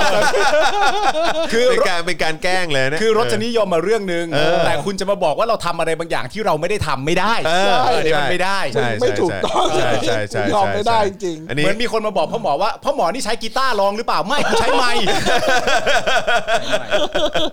ใช่ ไม่ได้ คือ ไม่ได้ แบบเอออันนี้อันนี้เอออาจารย์แบงค์ ขำเลยคือแบบ วันนี้คนนี้เขาก็สายดนตรีไง ใช่ใช่ เออ ใช่ นี่จริง ๆ สามารถให้เขาไปฟีเจอริงตีกลองได้นะ ใช่ เอ ใช่ อครับ โอ้ ผม สนุกมาก ต้องยืมต้องยืมยืมตัวจากพลาสมานีออนมา อ่านิโอ้ด โห หนึ่งมาคอลแลบกัน จริง ๆ ในในทีมเราก็มีทีมจากซีพิโลนะ เอาเลย ดชซิ อ๋ โร่ อใช่ ป เอ ระ อก รณ์ไงประก ป้าร ณ์ ป้าป้าป้าก่อนก่อน อ่าคนเขียนสคริปต์ เอ เกี่ยวกับ อ เต้น จริง ๆ ก็สามารถมาแจมได้เลย ๆมีศิลปินเยอะ เยอะเยอะอ คน ยู่ ตัดตัวอะไรตัวหลักๆของเราก็เป็นพวกทำดนตรีเหมือนกัน อ่า ก็เลยแบบโอเคได้ดึงศักยภาพของเขา ดีจังเลยเนอะ ดีมาก ดี ดี มาม าก ก คือมัน ใช่ มันตอบโจทย์ด้วยแหละ ตอบโจทย์ด้วยว่าเราก็มีบุคลากรที่ที่มาเสริมตรงจุดนี้ได้ด้วย ใช่ เออ ใช่ นะครับ คือมันเป็นเรื่องปกติมากเลยนะในแง่ของความรู้สึกว่านะตอนนี้คนก็พูดกันเยอะว่าแบบอยู่บ้านก็ทำเพลงได้ อยู่บ้านก็ทำรายการได้ ใช่ แล้วถ้าเรามีความรู้สึกว่าเอ้าก็ถ้าทำได้เอาฉันก็ทำสิ ใช่ แล้วตอนนี้ใครก็ทำเพลงเองได้อยู่ที่บ้านคัฟเวอร์เพลงได้ แล้วตอนนี้มีข่าวดีครับ ว่า คือ สป็อกดาร์กมิวสิก อ่า เปิดค่ายใหม่ ครับ เราก็เลยจัดกิจกรรมสป็อกดาร์กมิวสิกอวอร์ดครั้งที่หนึ่งมา มันเป็นยังไงล่ะฮะเนี่ย เดี๋ยวก่อนนะ เดี๋ยว นี่เรามีสป o อ e ดังมิวสิกอวอร์ดแล้วเหรอเนี่ย มาแล้วกูยังไม่ทันอะไรเล เมื่อย วานเมื่อวานกูยังคุยเรื่องฮอตเวฟมิวสิกอวอร์ดอยู่เลยอะ คือประเด็นไม่ดีฮะคืออันนี้มันแล้วแต่ความรวดเร็วแล้วสมัยนี้มันเป็นยุคสมัยของความรวดเร็ว ไวฮะไวฮะ คือตอนนี้ เปิ เนี่ย ดค่ายมาไม่กี่วันนี่มีมิวสิกอวอร์ดนะฮะ ไม่กี่วันไม่เท่าไหร่ เออ ไอ้เหี้ยมีซิงเกิลเดียว มีซิงเกิลเดียวเท่านั้น จะจัดมิวสิกอวอร์ดมาซะแล้วกฎกติกาเป็นยังไงกฎกติกา เอ เป็นยัง อ ไง ครับผม อ่าคือ cover เพลงตายหนึ่งเกิดล้าน เอออั นนี้ช่วยไปแชร์ด้วยนะครับ อ่า ไปดูที่ Facebook Page สปอคดามิวสิกกระดาษแล้วก็แชร์ไปให้เพื่อนๆ ก็คือ cover เพลงตายหนึ่งเกิดล้าน อืม แล้วก็ส่งมาภายในวันที่ 20 กันยายน 20 กันยาอ่าโอเคโอ้ยยังมีหลายวัน อ่จะประกาศผลวันที่ 25 กันยายน 5 วันหลั อ่าง จากนั้น โอเค ประกาศ ครับ ผล ครับ ที่ ผม Daily Topic ที่สปอคดามิวสิกแล้วก็ในเครื่องเรานี่แหละนะครับโดย เฮ้ย แต่ว่าถ้า 25 นี่วันวันศุกร์เอ้ยเออ25 วันเสาร์ อ๋อเหรอ 25 โอเค งั้นต้อง เดี๋ว 24 อ่ะเดี๋ยวไปเปลี่ยนได้ อ่า ไม่ไร จะเป็น24 อ่า อ่า โอเค โอเคโอเค ทีนี้ก็คือว่ารางวัลนะครับ รางวัลที่ 1 นะครับ จากการ cover เพลงตายหนึ่งเกินล้าน รางวัลที่ 1 1 0,000 บาท อ่าโอเค อ๋อ เงินสด 10,000 บาท ใช่ เงินสด 10,000 บาท รางวัลที่ 2 นะครับ เงินสด 5,000 บาท 5,000 บาท รางวัลที่ 3 เงินสด 3,000 บาท อ่า นะครั โอบ เค เราก็ ครับผม ใช้เงินจากที่เอ่อทุกท่านสนับสนุนเราเข้ามา อ่า นี่แหละ ใช่ครับ ครั ผ บ ม มาสร้างโปรเจกต์แล้วก็กระจายรายได้ลงไป อ่าให้กับให้กับ ให้กับ เอ่อ พี่น้อง อ่า ศิลปิน อ่าโอเคโอเคโอเค ที่คิดว่าโอดช่วงนี้คงน่าจะว่างงานกันอยู่เย อ่า อะ ก็โอเคใช้ใช้เวลาว่าง อ่าเผื่อเขา เอ ร่วอมกิจกรรมน เกากีตาร์อยู่อะไรอย่างงี้เออแบบตีกลองอยู่ ใช่ ที่บ้านอะไรอย่างเงี้ยเออก็แบบสามารถลอง cover กันดูได้ สายซึ่งไม่จำกัดแนวเพลงนะครับ ได้หม ครั ด บ เคาะนิ้วก็ได้ ข้อนิ้วก็ บี ได้ ทบ็อกก็ได้ อืม อ่าได้หมดได้หมด ดนตรีไทย ปรบมือตีชิง EDM อะไรอย่างงี้ได้หมด อะไรอย่างงี้ได้หมดเล ครั ย บผม แล้วแต่คุณถนัดเลย แล้วแต่ไม่จำกัดเพศอายุวัยไม่จำกัด ไม่จำกัด follower อะไรทั้งสิ้น จะร้องกันกี่คนก็ได้ ก็ ใช่ไหม ได้เดี่ยววงก็ได้ อ๋ออะ ได้ แค ห ป มด เปล่าก็ได้ ได้หมด อ๋อโอเค ครับ โอ้ ผม เอออ่ า เพราะฉะนั้น ทำไก็ได้ รางวัลที่ 1 10,000 บาท ครับ ที่ 2 5,000 ครับ และที่ 3 3,000 บาท ใช่ครับ อ่ะคบ รางวัลนี้ไม่ได้เป็นเงินเรานะครับเป็นเงินที่ท่านสนับสนุนเข้ามาในหลอด อ่า หลอด ครับ นี่แหผละม เพราะฉะนั้นวันนี้หลอดมันยังไงเนี่ย อ่ะเติมได้ครับ เติ เติม มได้ ได้ครับ เดี๋ยวนะ 23เปอร์เซ็นต์ ถ้าอยากจะร่วมสนับสนุนกิจกรรมดีๆแบบนี้ก็โอนเข้ามาได้ ครับผม นะครับ เออ ก็ก็ก็เนี่ยครับคิดว่าอยากจะทำอย่างนี้เรื่อย อ่า ๆ เอาเงินที่ทุกท่านสนับสนุนมาเนี่ยแหละ อืม เอาไป ครับ ทำกิจกรรมแบบเนี้ยเพราะว่าเพลงเพลงพวกนี้ผมว่ามันกระตุ้นกระตุ้นกระตุ้นความคิดของสังคมด้วยอ่ะอืมก็ก็อยากให้มันแพร่หลาย ก็คือสรุปว่าส่งเข้ามาได้สิ้นสุดวันที่ 20 กันยา กันยา อ่า20กันยา เราจะประกาศผลในวันที่ 24 กันยา อ่า24 ใช่ไหม รางวัลที่ 1 10,000 บาท รางวัลที่ 2 เท่าไหร่นะฮะ 5,000 ครับ 5,000 บาท และรางวัลที่ 3 3,000 บาทนะครับผมมีคุณผู้ชมถามมาว่า ใช้ออโตจูนได้ไหมครับ ใช้ได้ครับ ไม่เป็นไร เอ นี่ว่าคุณ ว่า คุณคุณอิทธิเดชว่ากีตาร์เอาไปขายแล้วเกาไข่แทนได้ไหมครับ ได้ ไม่ติดไม่ติดฮะ ถ้า ครั คุ บ ณเกาแรงจนมีเสียงผมก็โอเคคือคุณไม่เกาก็ได้นะ มันจะมีเสียงบางเสียงเสียงดังแป๊บแป๊บแป๊บก็ได้เหมือนกั คือน คำถามมันคือว่าคุณน่ะเกาไข่ได้ เออ แต่คุณเกาไข่เพราะหรือเปล่าล่ะ เออไม่คือแล้วแล้วแต่เลย ว่าคุณจะ cover มาแบบไหน แต่อย่างที่บอกไปคือคือคุณจะ cover มาแบบเกาอะไรก็ตาม เออ นะครับ แต่ว่าคือถ้าท้ายสุดเกาไอ้การเกาของคุณเนี่ย มันมันโดนใจมากคุณก็อาจจะได้ 10,000 บาทก็ได้ ใช่ถูกต้อง ใช่ อ่าใช่ไหมล่ะครับเออ ครับผม นะครับ เพราะฉะนั้นก็คือเราไม่จำกัดเลย ไม่จำกัด นะ แน ครับ วไม่จำกัดอะไรเลยครับ ครับผม แล้วก็คือเอ่อส่งผลงานก็คือโพสต์ทาง Facebook YouTube อ่า แล้วก็ TikTok อ๋อโอเค สาม ด้ สาม วย ช่องทาง เออ ก็ส่งเข้ามาในอินบ็อกซ์ของ Spoke Dark Music ว่าโอเค ส่เอองงานแล้วนะ อ่า ส่งผลงานละ โอเค ครับผ แล้วมันก็จะมีรูปแบบการตั้งชื่ออยู่ ที่ อ๋อคือ รายรายรายรายละเอียดอยู่ในเพจละ ก็คือหมายความว่าที่พ่อหมอหมายถึงเนี่ยก็คือว่าให้ให้คุณทำ cover ถ่าย cover ลง ถ่าย ลงลงโซเชียลมีเดียของคุณเลย ใช่ อาจจะถ้าคุณมีเพจ คุณก็ลงเพจคุณ จะต้องลงทั้ง 3 เพจเลย อ๋อสามเพจ อ๋อ โเค YouTube YouTube Facebook TikTok อ๋อ สาม โอเค โซเชียลมีเดีย อ๋อของของของ ของหนึ่งท่าหนึ่ง ของหนึ่งท่าน การ ใช่ไหม cover อ๋อ หนึ่งท่าน โอเคโอเค ใช่ไม่มี TikTok ก็สมัคร ไม่มี Facebook ก็สมัคร อ่า ยูทูบก็ โอเค สมัครไม่ โอเค เพราะว่าเพราะว่าไม่จำกัด follower ไง อ่าโอเคโอเค อ่า ครับ สมัค ผ รใหม่อัปโหลดได้เลย อืม โอเค ครับผม แต่กติกาก็คือว่าต้องลงผลงานใน 3 ช่องทางนี้ ใช่ครับ ว่างั้นดีกว่า แล้วก็ตั้ง นะครับ ชื่อตามฟอร์แมตไปดูในรายละเอียด ไปดูรายละเอียดในเพจสปอร์ตดัมมิวสิกได้ งั้นเราเราลิงก์ไปเลยได้ไหมเราขอ ได้ เราขอ ใส่ลิงก์ เรา ใส่ลิงก์ ไม่ไม่เราเราขอเราขอดูดูดูเพจตอนนี้เลยได้ไหม อ่ะ ว่า ได้ได้ ว่า ได้ ว่ารายละเอียดเป็นยังไงเพราะเผื่อว่าเอ่อคุณผู้ชมเอ่อกดเข้ามาดูแล้วก็จะได้แบบว่าเอ่อสามารถสามารถจะได้นึกออกนะครับ ใช่ ว่า ใช่แล้วก็ ว่าว่าเป็นยังไง อ่าแล้วก็เข้าเพจถ้าใครอยากจะแชร์ไปยังกลุ่มเพื่อนกลุ่มเพื่อนที่เป็นศิลปินเงี้ย อืม ก็เข้าไปแชร์จากเฟซบุ๊กเพจสปอร์ตดัมมิวสิกได้ อ่าครับผมเดี๋ยวกันนะฮะ สปอร์ตดัมมิวสิ ต้อก งไปที่ Facebook ล่ะครับ อ่า เออนะฮะต้องไปที่ Facebook นะครับ เข้าไป แล้วก็ Facebook แล้วก็ลองเซิร์ชดู แล้วก็ นะครับ ไปที่ Spoke Dark Music นะ ตรง ครับ นี้มีใครเป็นศิลปินมั่งในคอมสามารถคอมเมนต์เข้ามาได้ นี่มีคุณผู้ชมบอกว่าเป็นมือกีตาร์แต่ตอนนี้กีตาร์ไปขายแล้ว โอ้ เศรษฐ คือ กิจ แปลว่า เอาใคร ได้รับผลกระทบจริง ต้องสงสัยจะมี ครับผม จะมีงานเกาไข่มาให้เราดูอ่า อ่า เฟซ โอ บุ๊ก เค เพจ ไป โอเค ที่อ่าโอเคครับ ครับ อ่าแล้วก็ อันนี้ ลองเลื่อนลงมา Facebook ป่ะ เออใช่ใช่ครับใช่ครับ แต่ว่าต้องไปที่โฮ เข้าเข้า ม หน้ อ่า พจ โอเค โฮม อ่ะ ปั๊บ โอเคนะครับ ก็จะเป็นตัวตายหนึ่งเกิดล้านปุ๊บอ่าเดี๋ยวไปที่อ่าลงอีกไหม อ่าอันนี้แหละ อันนี้แหละ อ่า นี่ไง อ่า ครับ นะครับ ผม Spoke Dark Music Award เอออะ เดี๋ยวนะครับ อ่าเดี๋ยวเดี๋ยวแชร์สกรีนก่อน เดี๋ยวแชร์อ่าแชร์ อ่าเปิดเป็นจอใหญ่ปุ๊บ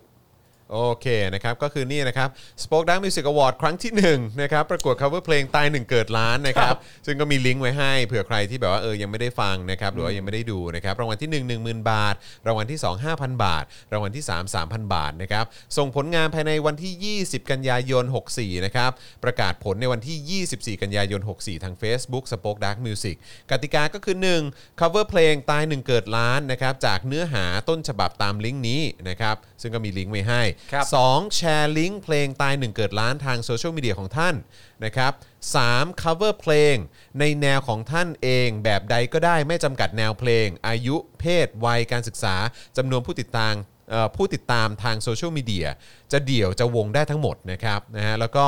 4เนี่ยก็คือส่งผลงานผ่านลิงก์ YouTube Facebook และ TikTok ทั้งหมด 3 ลิงก์นะครับ และ 5 ก็คือตั้งชื่อคลิป cover ในรูปแบบดังนี้นะครับ ก็คือพิมพ์ว่าตายหนึ่งเกิดล้าน แล้วก็ x นะครับหรือว่า cross นะครับนะ x ว่าเอ่อ x ชื่อศิลปินนะครับหรือว่าชื่อของเอ่อคนที่ cover ละกัน ครับ นะ แล้ว ครั ก็ บ วงเล็บ cover version ใช่ครับผมนะ เท่า ฮะ นี้ ก็ เองนะครับ อยากทราบรายละเอียดเพิ่มเติมเนี่ยก็ เข้ามากทัดู เข้า ได้ มาที่ inbox ของ Spoke Dark Music นะครับนะฮะเดี๋ยวก็จะมีแอดมินของเราคอยตอบแล้วก็ให้ข้อมูลด้วยเหมือนกัน ใช่ครับ นะครับ ผม นะฮะ ก็อยากให้มาร่วมกิจกรรมนี้กันเยอะๆนะครับ ครับ นะฮะ ครับ ก็เอ่อผมว่ามันเป็นมันเป็นอะไรที่แบบเขาเรียกว่าอะไรมันมันดีอ่ะมันแบบสำสำหรับช่วงเวลาแบบเนี้ยสำหรับ เออ ช่วงเวลาแบบเนี้ยก็คือแบบโอเค คุณอาจจะยังไม่ได้เอ่อไม่สามารถออกไปทำงานได้ หรือว่าเอออาจจะไม่สามารถเอ่อเล่นดนตรีในพื้นที่เอ่อสาธารณะได้เลยแบบเนี้ย ครับ ก็ ใช่ เอาเวลาว่างๆตรงนี้ก็มาลองเอ่อ cover เพลงนี้ดูก็ได้ แล้วมันก็เป็นเพลงที่มีเนื้อหาที่เกี่ยวข้องกับสังคมแล้วก็การเมืองด้วย ใช่ เนอะ ครับ อืมนะ ก็ ครั ถ้า บ ใครชอบลองฟังดูก่อนก็ได้ ถ้าศิลปินท่านใดชอบก็อยากจะ cover ร่วมกิจกรรมก็ พับเบอร์แล้วก็ส่งลิงก์มา ใช่ครับผมนะแล้วก็อันนี้ฝากไว้ด้วยเพราะผมเข้าใจว่าเอ่อคุณผู้ชมหลาย ๆ ท่านที่กำลังดูไลฟ์อยู่ตอนนี้เนี่ยก็อาจจะไม่ใช่นักดนตรี อาจจะไม่ได้เอ่อเอ่อทำงานเพลงหรือว่าเล่นดนตรีนะครับหรือว่าเป็นศิลปินอะไรแบบเนี้ยแต่ว่าเอ่ออาจจะขอความกรุณาคุณผู้ชมนะครับที่อาจจะมีคนรู้จักเอออะไรแบบเนี้ยก็เอ่ออาจจะแนะนำบอกพวกเขาก็ได้ หรือว่าอันดับแรกที่ง่ายที่สุดเลยก็ช่วยกดแชร์กันหน่อย ครับ กดแชร์เจ้าตัวอ่อ เพลง เพลงนี้แล้วก็กติกาของเพลงนี้ด้วยสำหรับใครที่อยากจะมาร่วมกิจกรรมเอ่อ Spoke Dark Music Award ครั้งที่หนึ่ง ใช่ ของเรา ครับ เนาะ ผม เออ ครับ นะครับ อ่าน นะฮะเอ่อพี่แดกเอ่อ cover ได้ไหมคุณจร ไม่ติดครับไม่ติด พี่แดกธนากร พี่แดกธนกรนะพี่แดกธนกรนี่รับตำแหน่งไม่นานนี่ทำงานแล้วนะฮะ ฮะ ล่าสุดไปออกโหนกระแสแล้ว อ่าอ๋อใช่ใช่ใช่ใช่ใช่ใช่ใช่ใช่ใช่เออนะครับ เห็นมีต้องทำบงทำบุญอะไรด้วยนะ โอ้เยอะแยะมากมายฮะ นะฮะโอ้จริงจังมาก ช่าง นะค มันรับ เถอะฮะเอาเรื่องเพลงดีกว่า อ่ะนะครับแล้วก็แล้วก็ฝากฝากถึงคุณผู้ฟังใน Clubhouse ด้วย โอ้โหพี่เต๋อมาด้วย อ่า พี่เต๋อเอ่อพี่เอ่อพี่เต๋อนวพลนะ อ๋อเหรอค เอ รับ อพุ่มกับอ่ะ อ๋อสวัสดีครับพี่ สวัสดีครับ มา พี่ ไหน ค ค รั รับ บมาไหน อยู่ใน Clubhouse ครับ Clubhouse ขับเฮา เออฟังอยู่ฟังอยู่ใน โเค Clubhouse โอเคเอาสวัสดีครับ เออพี่เต๋ออยากทำมิวสิกวิดีโอก็ได้นะฮะพี่เต๋อว่ามึงมายุ่งกับกูอีกแล้ว กูแม่งนั่งฟังเฉย มันต้องเป็นงานครา ฟต์มาก ๆ งานครับ ใช่ เราเรา ใช่ เราต้องแกล้งเนียนๆแบบว่า เอ้ยพี่เต๋อเข้ามาฟังเหรอ เอ้ยบังเอิญจังเลยพี่คือ คือว่า คือเรื่องเป็นอย่างนี้พี่ เฮ้ยคุณพัชชาฟังอยู่ คุณพัชชานี่เป็นนักร้อง พัชชานะ อ๋อ คุณพัชชาก็ทำ cover ได้ บอกช้าไปไหมเธอ ใช่ นี่อันนี้บอกบอกก่อนใครแล้ว นี่ คุณ บอกก่อนใคร ผมมาบอกคุณพัชชาก่อนใครเลย แล้วคุณพัชชาจะมาบอกว่าที่ผ่านมาทำไมไม่บอก เออ ไม่ได้ ไม่ได้ แล้ว นะ เพราะเราบอกแล้ว เพราะนี่นี่เราบอกคุณพัชชาแล้วคุนะณพัชชาแล้ว คุณเออคุณพัชชาต้องต้องต้อง cover แล้วมั้ง ใช่ จ เนี่ย ริงๆพี่ เอ เต๋อนวพลนี่ผม ครับ อยากให้เขาตัดตัดงานแบบรายการตือสนิทละมากอะนะ อฮะ แล้วตัด MV แล้วออกมาเร็วแบบรายการตือสนิทเรานี่แบบปรื้ดเลยนะปื้ดๆเลยนะโอ้โหตือสนิทนี่แบบโอ้โห พี่พี่แอมอยากได้แบบนั้นใช่ไหมอ่ะพี่เต๋ออยู่ตรงนี้พอดี พี่เต๋อ ระวังเดี๋ยวพี่เตอร์ลีฟลูม เออ ใช่ใช่ใช่โอ้ยถ้าขับเฮานี่คนดูเยอะไหมไม่รู้ เออมีมีคุณผู้ฟังเยอะอยู่ฮะเยอะอยู่เยอะอยู่นะครับนะก็ก็จะเป็น เยี่ยมเยี่ เอย ม อเป็นคุณผู้ฟังแบบเอ่อเอ่อแบบประจำของเรา อ๋อ นะครับ ครับ ที่ ครับ มักจะเข้ามาฟังอยู่เสมอ แล้วทั้ง tinder นี่เขามีออก ทินเดอร์ไม่มี ไม่น่า ไม่มีไม่มี ไม่ไม่ได้ใช้แพลตฟอร์มนั้นครับ ไม่มี อ๋อ เออ เหรอครับ เออนะครับยกเว้นว่าทำเป็นอะไร เป็น only fan ใช่ only fan OnlyFans only fan เราใช้อีกแพลตฟอร์มหนึ่งแต่ว่าแล้วสรุปว่าเวอร์ชั่นของพ่อหมอ ฮะ ครับ จะได้ดูจะได้ช อ๋ ม อ เออจะได้ ยังง จะได้จะได้ฟังเมื่อไหร่ น่าจะประมาณอาทิตย์หน้า โอเค อ่าโอเค เป็น อาทิตย์หน้า live session ใช่น่า อ่า น่าจะประมาณอาทิตย์หน้า อาทิตย์หน้าเนอะ ใช่ครับ เออ ใช่ นะค ครั รับบ ก็ใช้เว ก็ ลา จะก็จะเร่งก็จะ เดี๋ยว ร่ง ตัดต่อนิดนึงตัดต่อนิดนึง ใช่ นะครับเออ ใช่ครับ คือจริง ๆ แล้วจะมีถึงแบบ4 5 3 4 5เวอร์ชันเลยทีเดียว ใช่ครับ ใช่ไหมครับ ซึ่งอันนี้ก็จะทยอยออกมาให้ฟังอยู่เรื่อยๆ ใช่ใช่ ก็เดี๋ยวใครใครที่ติดตาม Spoke Dark Music ก็เดี๋ยวจะได้ฟังเวอร์ชันใหม่ๆอยู่เรื่อยๆ รวมถึงซิงเกิลที่เป็นเพลงเนื้อหาอื่นด้วยใช่ไหมฮะ ใช่ครับใช่ก็คือว่าเอออันเนี้ยของใต้หนึ่งเกิดล้านทั้งห้าทั้งสี่ห้าเวอร์ชันเนี้ยอาจจะไม่ได้ออกมาต่อกันทีเดียว ครับผม อาจจะมีเพลง ทยอยมา เพลงที่สองขั้น แล้วก็ค่อยมาเป็นใต้หนึ่งเกิดล้าน อีกหนึ่งเวอร์ชันอะไรแบบนี้ อ๋ อโอเค า แล้วก็อาจจะมีเพลงที่สามขั้น แล้วก็ค่อยแบบ อ่ามี มีใต้หนึ่งเกิดล้านอีกเวอร์ชันอะไร อ่าฮะ ก็จะ โอเค มีเวลาผลิตไปเรื่อย อ่างั้นพอพอจะน้ำจิ้มได้ไหมฮะ ได้ ว่า ได้ ว่าเอ่อซิงเกิลสองที่ที่ที่ไม่ใช่ตายหนึ่ง เกิดล้านอีกหนึ่งเวอร์ชัน ๆค นะ รับ นะฮะ ใช้ออโต้จูนล้วนๆเลย เดี๋ยวเดี๋ยวไม่ได้ถามเรื่อง ไม่ นั้น ใช่ถามว่าเออ ถามเรื่องนั้น เราจะไปพูดเกี่ยวกับเรื่องอะไรหรืออะไรแบบนี้ เออ เออ นะฮะมันเกี่ยวกับมันมันจะเกี่ยวกับประมาณไหน อ๋อ หรือว่า ซิงเกิลที่สอง หรือว่าจะเป็นซาวด์แบบดนตรีแบบ โอ้โหยังโบราณอยู่เหมือนกั เอา น ยังโบราณอยู่นะฮะ ยังออกแน เ วเป็นร็อกแบบเหมือนแบบเพลแจมอะไรอย่างเงี้ย อ่าโอ้โห อารมณ์ประมาณรุ่น เฮ้ นั้ ย น โอ เลย เคนะเว้ย ชอบผมชอบโปรแจมเออ เออแบบมันเป็นแบบออกบัลลาดนิดนิดๆ อ่า เป็น โอเค ร็อกแบบเรียกอะไร red red red red restless อะไรอย่างเงี้ย restless ใช่ restless อ่าใช่ใช่ อ๋อโอเค ก็จะมันก็จะต่างจากเวอร์ชันแรก ก็จะต่างกับ ครับ เพลงแรก เออ ครับ อ่าฮะ เพลงเพลงนี้เป็นเพลงอะไรวะ เออ เดี๋ยวนะอ๋อตื่นแล้วตื่นเลย ตื่นแล้วตื่นเลย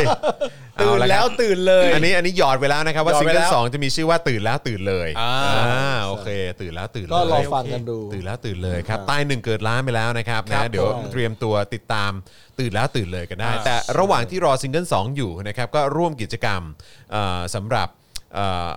เขาเรียกว่า Spoke Dark Music Award ครั้งที่หนึ่งได้ ใช่ นะครับ กู ระ ตั้ หว่าง ตัว นี้ กูตั้งตัวเป็นแบบว่าบิ๊กเลย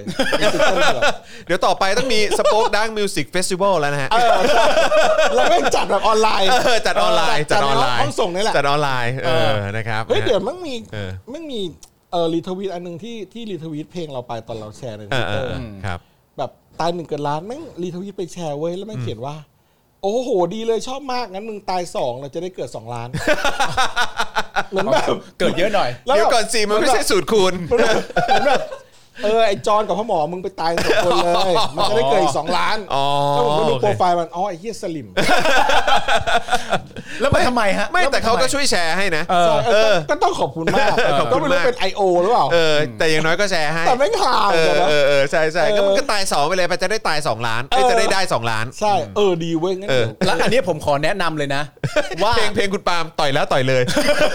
ต่อยแล้วเจ็บเลย ต่อยแล้วแพ้เลย ผมแนะนำเลยนะครับว่าถ้าสลิมคนที่พ่อหมอว่าเนี่ย ครับ เขาได้เอาไปแชร์เสร็จเรียบร้อยแล้วเนี่ยผมเชื่อว่าในฟีดเขาหรือใน Facebook เขาเนี่ยก็คงจะมีสลิมคนอื่นอีก เออ ก็ช่วยแชร์ไปด่าอีก เออ ช่วยแชร์ไปด่ากันเยอะๆคือเจอแล้วไม่พอใจแล้วก็ก็เล่นมุกเดิมซ้ำไปก็ได้ว่า งั้นเอาเป็น 3 เลยได้ไหมจะได้เป็น 3 ล้านก็ เออ แชร์ไปเรื่ เอ อย ออะไรอย่าๆงเงี้ย เออก็ก็ thank you แล้ว ครั แล้ บ ว ผม แล้วแล้วแล้วจริงๆเนี่ยถ้าเป็นสันดานสลิมจริงเว้ย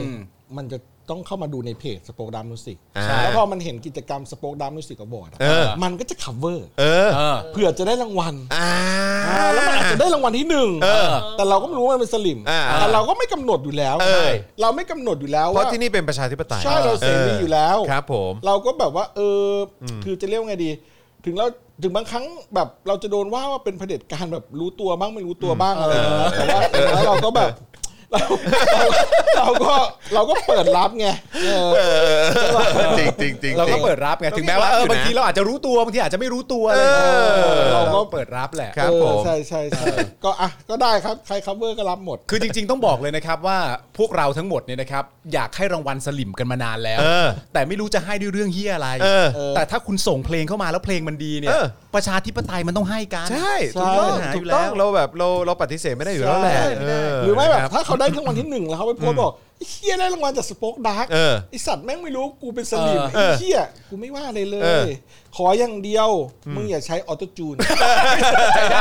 อ๋อใช่ได้ได้ ได้เราบอกว่าได้ ได้ เราบอกว่าได้ ครับ เออ ไม่ใช่ขออย่างเดียว มึงอย่าว่าว่ากูใช้ออโต้ อ๋ จู อน โอเค เออครับผมคือจะอะไรก็ได้อะแต่มึงอย่าว่ากูเรื่องนี้ อย่าทักกูเรื่องนี้เพราะกูไม่ได้ใช้จริงๆ ใช่ เดี๋ยวกูเขียนโปรแกรมดักคอมเมนต์ออโต้จูนกูบล็อกเลย กูเป็นประเด็จการกูรู้ตัวด้วย ถ้าเกิดว่าเขาส่งเข้ามาแบบว่า เอ้ย เนื้อหาเพลงอาจจะยังไม่โดนอันนี้ไม่บล็อก เออ อันนี้ไม่บล็อก อ่า ถูกไหม อ่าอ่า แต่ถ้าส่งเข้ามาบอกว่าพ่อหมอออโตจูนบล็อก โอ้โห เลย บล็อกเลยมึงไม่ได้เจอกูแล้วชันเนี่ย มีคนบอกให้ส่งไปเปิดในท็อปนิวส์นะฮะ โอ้โหสุดยอด อ้าว อ๋อเหรอ แล้วเปิดท้องนี้แล้ว เออ แล้วเป็นเจ๊คนนั้นแล้ว เออ ความจริงมันคืออะไร กูไม่เคยอ่าน มันไม่ใช่รัฐประหาร มันเป็นปฏิวัติ มันคือการเสียสละฮะ อ่า มัน ครับ มันคือ ผม ผู้เสียสละ ครับมันคือผู้เสียสละฮะแล้วนี่เขาบอกพ่อหมอออโตจูนนี่เป็นฉายาใหม่นะ พอ ฮะ บอก ไม่ใช่ไม่ใช่พ่อหมอเจาะเขาน์เตื้นนะฮะเป็นพ่อหมอออโตจูนนะฮะ ปวดดอกคิ้วปวดดอกคิ้ว เออ ตอนอยู่จอก็เป็นพ่อหมอจอเคาน์เตอร์ เออเออเออ แต่ ค ถ้า รับ อยู่ ผม เดลี่เป็นพ่อหมอ เดลี่เป็นพ่อหมออจอคาตอร์อโตจูน เออผมอยากให้รายการผมอยากให้รายการท็อปนิวส์เนี่ย ฮะ เอาเอาการแข่งขันครั้งเนี้ยไปแชร์และแซวเรามากเลย อ่าใช่ ผม ใช่ ตามมือสิกบอร์ด เออแบบไอ้ยเพิ่งจะมีเพลงเดียวเออแล้วทำไมถึงมาทำอวอร์ดแล้วอะไรเงี้ย เออ คือแบบให้แซวเยอะๆเลยให้แซวแบบแซวให้หนัก เอ เลย อ อะ แซวให้หนัก เออ จะ แซ ดี วให้ มา หนัก ครับ เลยอะไรอย่างเงี้ยแล้วก็แกล้งบอกว่าเออถ้าคุณผู้ชมท่านไหนสงสารก็ช่วยแชร์ให้เขาด้วยละกันอะไรอย่างเงี้ย อะไรอย่างเงี้ย ออเป็นอย่างนี้ไปเลยดีกว่า ครับผม เออว่ะซิงเกิลที่สี่นี่เพลงท็อปนิว ซิงเกิลที่สี่ หรือว่าบอททอมนิวนี่ ท็อปนิวท็อปนิวเป็นชื่อภาษาไทย เออ ข่าวเหนือชั้น โอ้สุดยอด ข่าวเหนือชั้น โอ้ย เดี๋ยวกันนะบอกว่า นี่ อย่า นั่งแบบ อย่ายุ่งกับพ่อหมอผมนะ จอห์นรัชดา จอร์นรัชดาเว้ย คุณไซอิ๋วคุณไซอิ๋วเป็นเป็นเป็นแฟนแฟนคลับตัวยงของเอ่อพ่อหมอนะฮะ มันไม่ใช่รัฐบาลมันคือแป้งเงี้ย เพลงมันไม่ใช่รัฐประหาร มันคือแป้ง เออครับผมเออ โอเค เดี๋ยวรอฟังกันแล้วกัน ก็ นะครับ ย้ำอีกครั้งนะครับ ฝากไว้ด้วยกับกิจกรรมนะครับเอ่อ Spoke Dark Music Award ครั้งที่1นะครับนะฮะหลังจากการเปิดตัวค่าย Spoke Dark Music มาน่าจะไม่ถึงสัปดาห์ไหม สองวันครับ นะฮะ สองวันหนึ่งเพลงฮะ เรามีมิวสิกอวอร์ดแล้วนะครับ อ่ะแน่นอนะ ฮะเพราะฉะนั้นนะครับก็เอ่อตอนนี้สามารถเริ่ม cover กันได้แล้ว อ่าน นะครับลองไปแกะเนื้อแกะอะไรกันได้ รู้สึกว่าจะมีเนื้อเพลงอยู่ อ่า ใช่ใช่ เรา ใช่ เรามีคอร์ดแจก อ่ะไหนไหนไหนขอดูได้ไหมฮะอยู่ใน อ่า อยู่ใน Facebook นี่แหละ เดี๋ยวเดี๋ยวเดี๋ยวเราไปแชร์ไปให้ในเพจ นะ เอออ่านี่ไงนี่ไงนี่ไงเพลงตายหนึ่งเกิดล้านนะครับแล้วก็มีเป็นแบบนี่เลย มีเป็นคอร์ดกีตาร์มีอะไรอย่างนี้หมดเลย ถ้าเกิดว่า ใช่ อยากจะอยากจะ cover ไปในทำนอง ใช่ หรือว่าซาวด์เดียวกันนะครับหรือถ้าเกิดคุณอยากจะเปลี่ยน ก็ แบบ ได้ ทำนอง ได้ เปลี่ยนอะไรอย่างนี้ก็ก็ได้เลยนะครับนะ ได้ เราเราครับจะเปลี่ยน เปิดกว้าง คีย์เปลี่ยนอะไร แว ก็ได้หมดเลย ได้หมดเลยได้หมดเลย ใช้ออโตจูนก็ได้ ได้ ไม่ติด ครับ ไม่ติด ครับ ไม่ติดผมนะฮะก็เอ่อส่งได้ตั้งแต่วันนี้จนถึงวันที่ 20 กันยายน 64 นะครับนะแล้วก็เดี๋ยวจะมีการประกาศเอ่อผลนะฮะผู้ผู้ที่คว้ารางวัลนะฮะเอ่อในวันที่ 24 กันยายนนะครับก็เดี๋ยวติดตามกันได้นะครับ รางวัลที่ 1 10,000 บาทนะครับรางวัลที่ 2 5,000 บาท รางวัลที่3เนี่ย3,000 บาทนะครับนะแล้วก็เราไม่จำกัดเลยนะครับนะใครอยากจะเอ่อเหมือนแบบทำแบบซาวด์แบบไหนรูปแบบไหน หรือว่าจะทำดนตรีมาแบบไหนได้หมดเลยนะครับคุณจะอายุเท่าไหร่เอ่อมี follower มีอะไรหรือเปล่ามีเพจอะไรหรือเปล่า แล้วแต่คุณจะเป็นคนที่ ทำเอ่อเพลงอยู่แล้วเฉยๆคนเดียวก็ได้เหมือนกันครับไม่มีปัญหาทำเป็นวงก็ได้นะครับ ฮะ ได้หมดเลยแล้วก็เอ่อต้องลงใน 3 ช่องทางนะครับ Facebook YouTube แล้วก็ TikTok นะครับใครที่ยังไม่ได้มี Account ในเหล่านี้เนี่ยนะครับไปเปิดให้ครบนะครับ ครับผม แล้วก็เวลาส่งผลงานก็จะได้ส่งครบทั้ง3เอ่อแพลตฟอร์มของเรา ใช่ นะ ใช่ ครับ แต่จริงๆผมกาจะเพิ่มกติกาว่าเออไม่ไม่อยากให้คนสามกลุ่มนี้ cover นะ คือพวกที่เชียร์เอ่ออาร์เซนอลลิเวอร์พูลแมนยูเนี่ย ทำไมอ่ะ มันจะไม่มีใครแต่งเพลงให้พี่ เลยนะ มันจะไม่เหลือประชาชนคนไหนมาคอเวอร์เพลงพี่แล้วนะตอนเนี้ย ทำไมอ่ะ แซวเล่นแซวเล่น คือถ้าเกิดว่าเอ่อสำสำหรับคนคนเชียร์อาร์เซนอลนี่ผมยังบอกเข้าใจ ช่วงนี้ควรจะซึมเศร้ากันไปก่อน นี่ มึงมึงก็ไปดึงกระจอกซะแล้วอ่ะ เออก็กูก็ต้องดึง โอเค เออ โอเค ช่วงนี้ก็ต้องยอมรับกูเพิ่งโดนไปห้าเม็ด โอ้โหห้าเมตรเลยเหรอ ห้าเมตรห้า โอ้ เมตร โหนั่นเล่น ห้าเมตร เล่นบอลหรือแช่บอล ไม่รู้เหมือนกันหนักเลยฮะ ห้า นักนะ เม็ดเลย เออรับ คือถ้า ผม เสพนี่ก็คือตาตื่นอ่ะ ครั ห้า บ เม็ด ผม อ่ะ ครับผม ตาตื่นจริงฮะ ตาตื่นจริงฮะ เหี้ยแม่งมี เออ สี่ขา มึงกินหางขา มึงกินหางไปด้วยเหรอ่ะ โหดมากจริง อ่ะโอเคนะครับผมก็ร่วมกิจกรรมกันได้นะครับผมมีเพลงเดียวก็จริงแต่เรามีอวอร์ดแล้ว กูไม่แคร์ มีคนถามว่าถ้าทำเป็นแดนได้ไหมแล้วแบบทำทำแบบเป็นมีแบบมีแดนเซอร์ มีคนเต้นด้วยนี่ ได้ โอ้โหเอาเลยฮะ กห เอาเลยฮะ ใช้แบบว่ากิมบอลถ่ายอะไรอย่างงี้ อะไรได้หมดเลยได้หมดเลย จะ โอ้ มา จ โป ริ รง ๆ ดักชันระดับพี่เต๋อนะว่าพลก็ได้ ได้ฮะได้ครับผม พี่เต๋อยังอยู่ไหม ยังอยู่ ยังอยู่ ฮะ น่าจะยังอยู่ สวัสดีครับพี่เต๋อค ฮะ รับ อ่านะฮะ เออ ก็ไม่เป็นไรก็ทำมาได้จริง ๆ ถ้าเป็นรูปแบบแบบทำไปให้กลายเป็นเพลงแดนซ์ ฮะ แล้วทำมาเป็น MV แล้วมีแบบว่า ได้หมด เต้นๆเป็นคอฟเวอร์เป็นโคเรียกราฟเลย ได้ ก็ดีเล ได้ ย ครับ แจ๋ ได้ ว ห เล มด ย ครับ ใช่ ได้หมด ใช่ ฮะเออ ห ค รื รั อบ ไม่ ผม เดี๋ยวอาจจะทำแบบ MB เป็นเวอร์ชั่นแบบล้อเสื้อลายไฟอ่ะของของของพี่เต๋อไงของเต๋อไง อ๋อ เสื้อลายไฟเราทำเสื้อลายตายหนึ่งเกิดล้านเออเดี๋ยวว่าจะทำนะ อ่า เสื้อลายตายหนึ่ง ใช่ กิดล้า เห็นพ่อหมอบอกว่าจะทำเป็นแบบลิมิเต็ดไง ใช่ ซึ่งมีคนถามมาว่าลิมิเต็ดจริงหรือเปล่า ลิมิเต็ดเหรอ ก็สั่งได้เรื่อยๆ เอ นะ อนั่นไงเห็นไหมนั่นไงเห็นไหมเห็นไหมกูบอกแล้วกูบอกแล้ว เออ กูทักมึงตั้งแต่วันนั้นแล้ว เออ เฮ้ยกูอยากจะลิมิเต็ด เออ มันขายไม่ออกไง ก็ไปช้อปปิ้งกันได้ไปช้อปปิ้งกันได้ระหว่างนี้นะครับนะ โอ้ยผมเช็ดเท้าคุณหน้าเช็ดมากเลยอะ เออมันไม่ใช่ มั พั น นชนะ มันเป็นไวนิลครับ ไวนิลมันเป็น ไวนิล มันเป็น ครับ ป้าย เป็นไวนิล ป้ายป้ายป้ายไวนิล ป้ายไวนิล คือเราจะเรียกมันว่าไวนิว เออเราเรียกว่าป้ายไวนิล เป็นไวนิล เออนะครับ เชี่ย นะฮะเห็นไหม แม่งโอ้โห เออเนี่ยของผมเป็นอย่างนี้ของผมลายนี้ ลายอะไรนะจ๊ะพ่อง นี่นะจ๊ะนี่ นะจ๊ะเฉย เอาของคุณป้ามา อันนี้อันนี้อันนี้ของคุณป้ามัน ลายอะไรโอ้ยเฮียสองตัว โอ้โห หน้าตาแบบไม่ไหวเลย ค อะ รับผม อืมเฮ้ยแต่เขาทำได้แบบโอเคเลยนะเนี่ย เห็นได้ข่าวว่าเป็นขนแกะด้วยนะ เหรอ ใช่เขากำลังเช็คอยู่ว่าเขาจะทำขายดีหรือเปล่า ครับ อก ผม ทำเลย เหรอลิ ใช่ มิเต็ดไหม แต่อันนี้น่าน่าจะลิมิเต็ดอันนี้น่าจะลิมิเต็ด เออ แต่ว่าแต่ว่าคนแบบอินบ็อกซ์มาแบบถล่มทลายเป็นร้อยเลยอะหลายร้อยเลยอะ เหรอ ส่ง ว่าอยากได้ ซื้อที่ไหนซื้อที่ไหนซื้อที่ไหนซื้อที่ไหน เหรอ เออผมก็กำลังเชียร์เอ่อสำหรับคนที่เขาเป็นเอ่อคนทำอันเนี้ยเอออให้แบบว่านะทำแบบผลิตแบบแมสให้ขายสักทีอะไร เขาใช้อะไรทำเนี่ยเอาตัวจูนมาไหม ไม่ใช่ใช่ครับไม่ใช่ ติดอะไรหรือเปล่า นี่ก็แค้นเคืองออโตตูติดนอะไร จริ หรือเปงๆเล ล่า ย เออนะครับอ่ะโอเคนะครับนี่ก็จะสองทุ่มแล้วครับนะฮะแล้วก็ที่เอ่อเดี๋ยวเดี๋ยวเราจะต้องส่งคุณปาล์มนะครั ครับ บ แล้วก็เอ่ออาจารย์แบงค์นะครับ ใช่ ไปกลับบ้านหนีเคอร์ฟิวด้วย เพราะว่ามันไม่ได้คลายล็อกดาวน์ เพราะมันไม่ได้คลายล็อกดาวน์ จริงๆแล้วมันเป็นแค่การผ่อนปลนนโยบายเฉย เอาแล้วต้อง ใช่ กลับบ้านตามเวลาเดิม ๆเหมือนเดิมฮะ ใช่ครับ เหมือนเดิมครับ เออนะครับ เฮ้ย เดี๋ยวมีนิดนึง ครับ ข่าวดีสำหรับเอ่อคนที่เป็นเอ่อซัพพอร์เตอร์เป็นเมมเบอร์ชิพของช่อง Daily Topic ครับ นะครับ ครับ ที่มีไอคอนข้างหลังสีเขียวสีเขียวคล้ายตัว S เนี่ย ครับผม สีส้มสีชมพูเนี่ย ครับ นะครับสำหรับเอ่อซับ จะเรียกว่าอะไรผู้ผู้ที่สนับสนุนเราแบบรายเดือนแบบเนี้ย ครับ ผมกำลังจะเปลี่ยนรูปข้างหลังให้คุณแบบเป็นพิเศษพิเศษเลย เอาเหรอฮะ เดี๋ยวรอดู โอเค อ่าอย่างเข้ามาใหม่เดือนแรกจะเป็นสีเขียวนะ ถ้าจะไม่ เออ ผิด ครับผม ก็จะเป็นรูปหนึ่ง อ่ะ แต่ถ้าพวกแบบโหแพลตตินัมเลยพวกสีชมพูอ่ะอยู่นานอ่ะจะเป็นอีกรูปหนึ่ง อ่า มีสีส้มสีอะไรเนี่ย พวกนี้จะมีรูปเฉพาะเลย อ่ะเหรอฮะ อ่าให้ให้ให้เกียรติหน่อย อ่าโอเค ก็คือ อ่า หมายว่าก็จะมีแบบเป็นคล้ายๆเป็น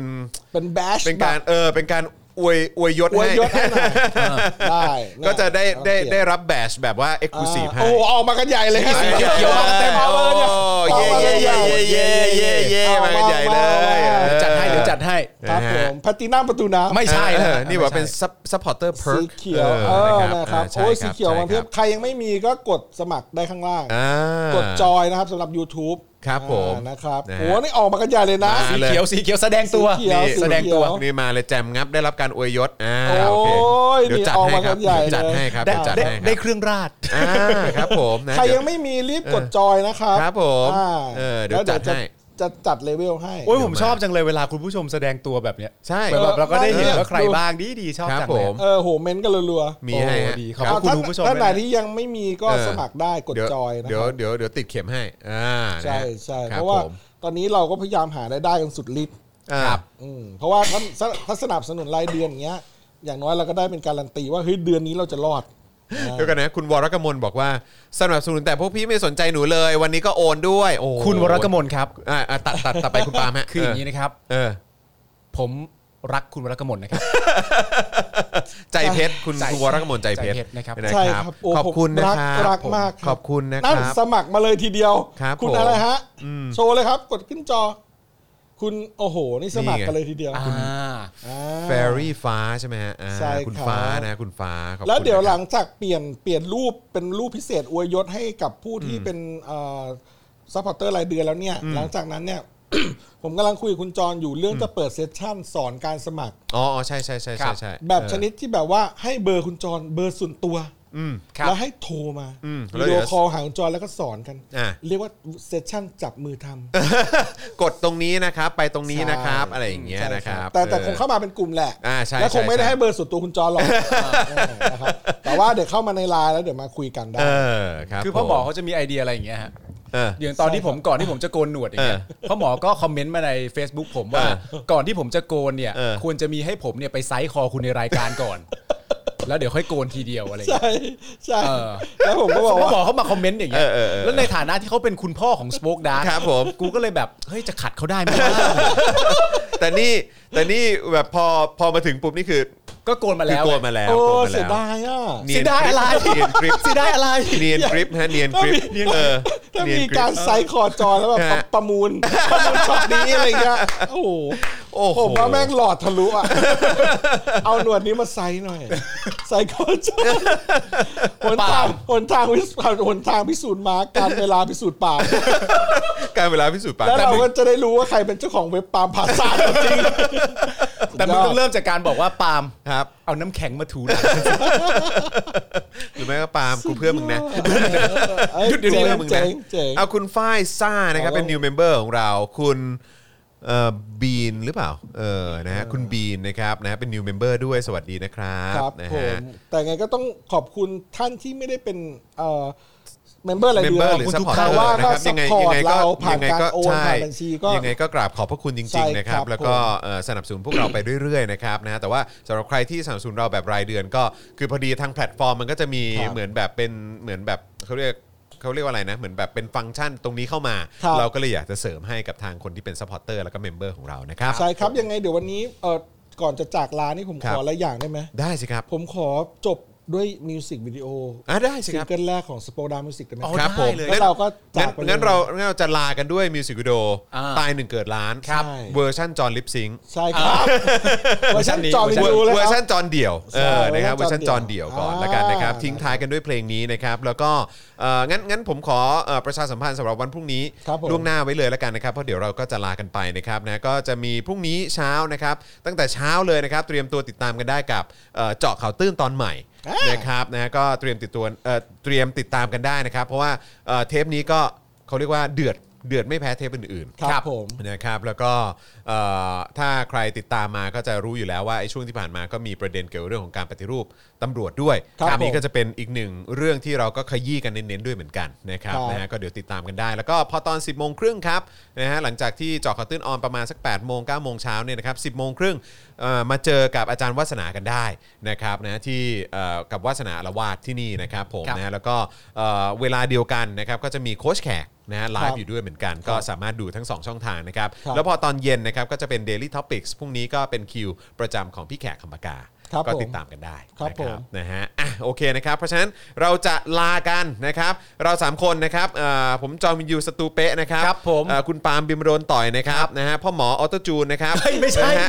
เขา แม่ง โกรธ เป็นฉายาในนี้ไง โอเคโอเคโอเค พ่อหมอออโตจูนนะครับนะฮะอาจารย์แบงค์นะครับมองบนถอนในใจไปพลางๆนะครับนะฮะพวกเราสี่คนนะครับคงจะต้องขอลากันไปก่อนนะครับเอ๊ะวันนี้อาร์ตไดไม่อยู่ใช่ไหม อะไรไม่อยู่ฮะ อาใดไม่อยู่นะฮะอ่ะพวกเรา 4 คนคงต้องขอลาเอ่อต้องขอลาไปก่อนนะครับ แล้วก็ทิ้งท้ายกันนะครับเอ่อจากลากันนะครับในวันนี้นะครับด้วยมิวสิกวิดีโอนะครับ ตายหนึ่งเกิดล้านนะครับเอ่อซิงเกิลแรกของ Spoke Dark Music นั่นเองนะค ครั รับบ ผม นะฮะวันนี้พวกเราลากันไปก่อนนะครับ สวัสดีครับ สวัสดีครับ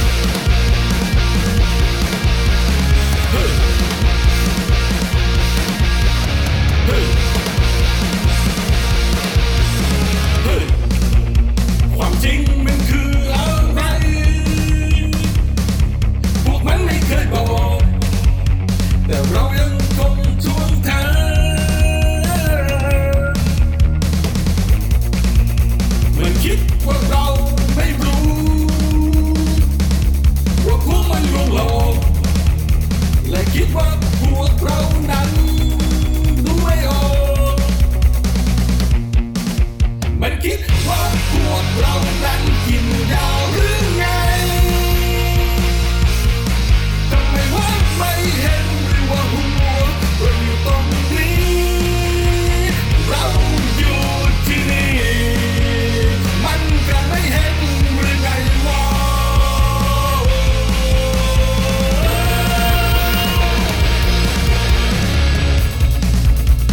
เรายังคงตามหา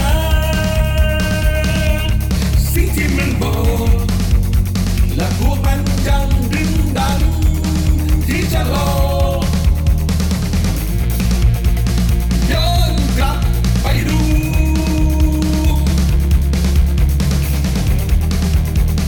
ความประยำปริ้นปรนของพวกมัน มันคิดว่าพวกเรานั้นกินยาหรือไง ทำไมว่าไม่เห็นหรือว่าหัวพวกกูอยู่ตรงนี้ หัวกูอยู่ที่นี่ลองรับรู้ความจริงให้รู้ที่หู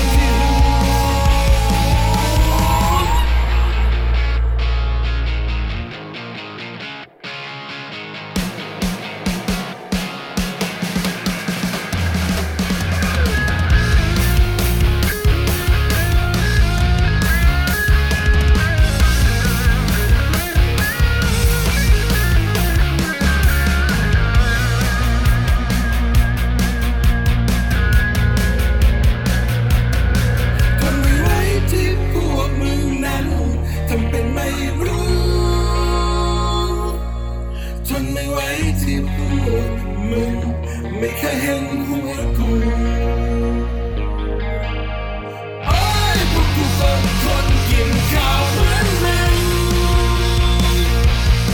กระสุนนั้นที่ยิงออกมา มันก็เล่นกู ตายหนึ่งเกิดล้านพวกไม่เข้าใจใช่ไหม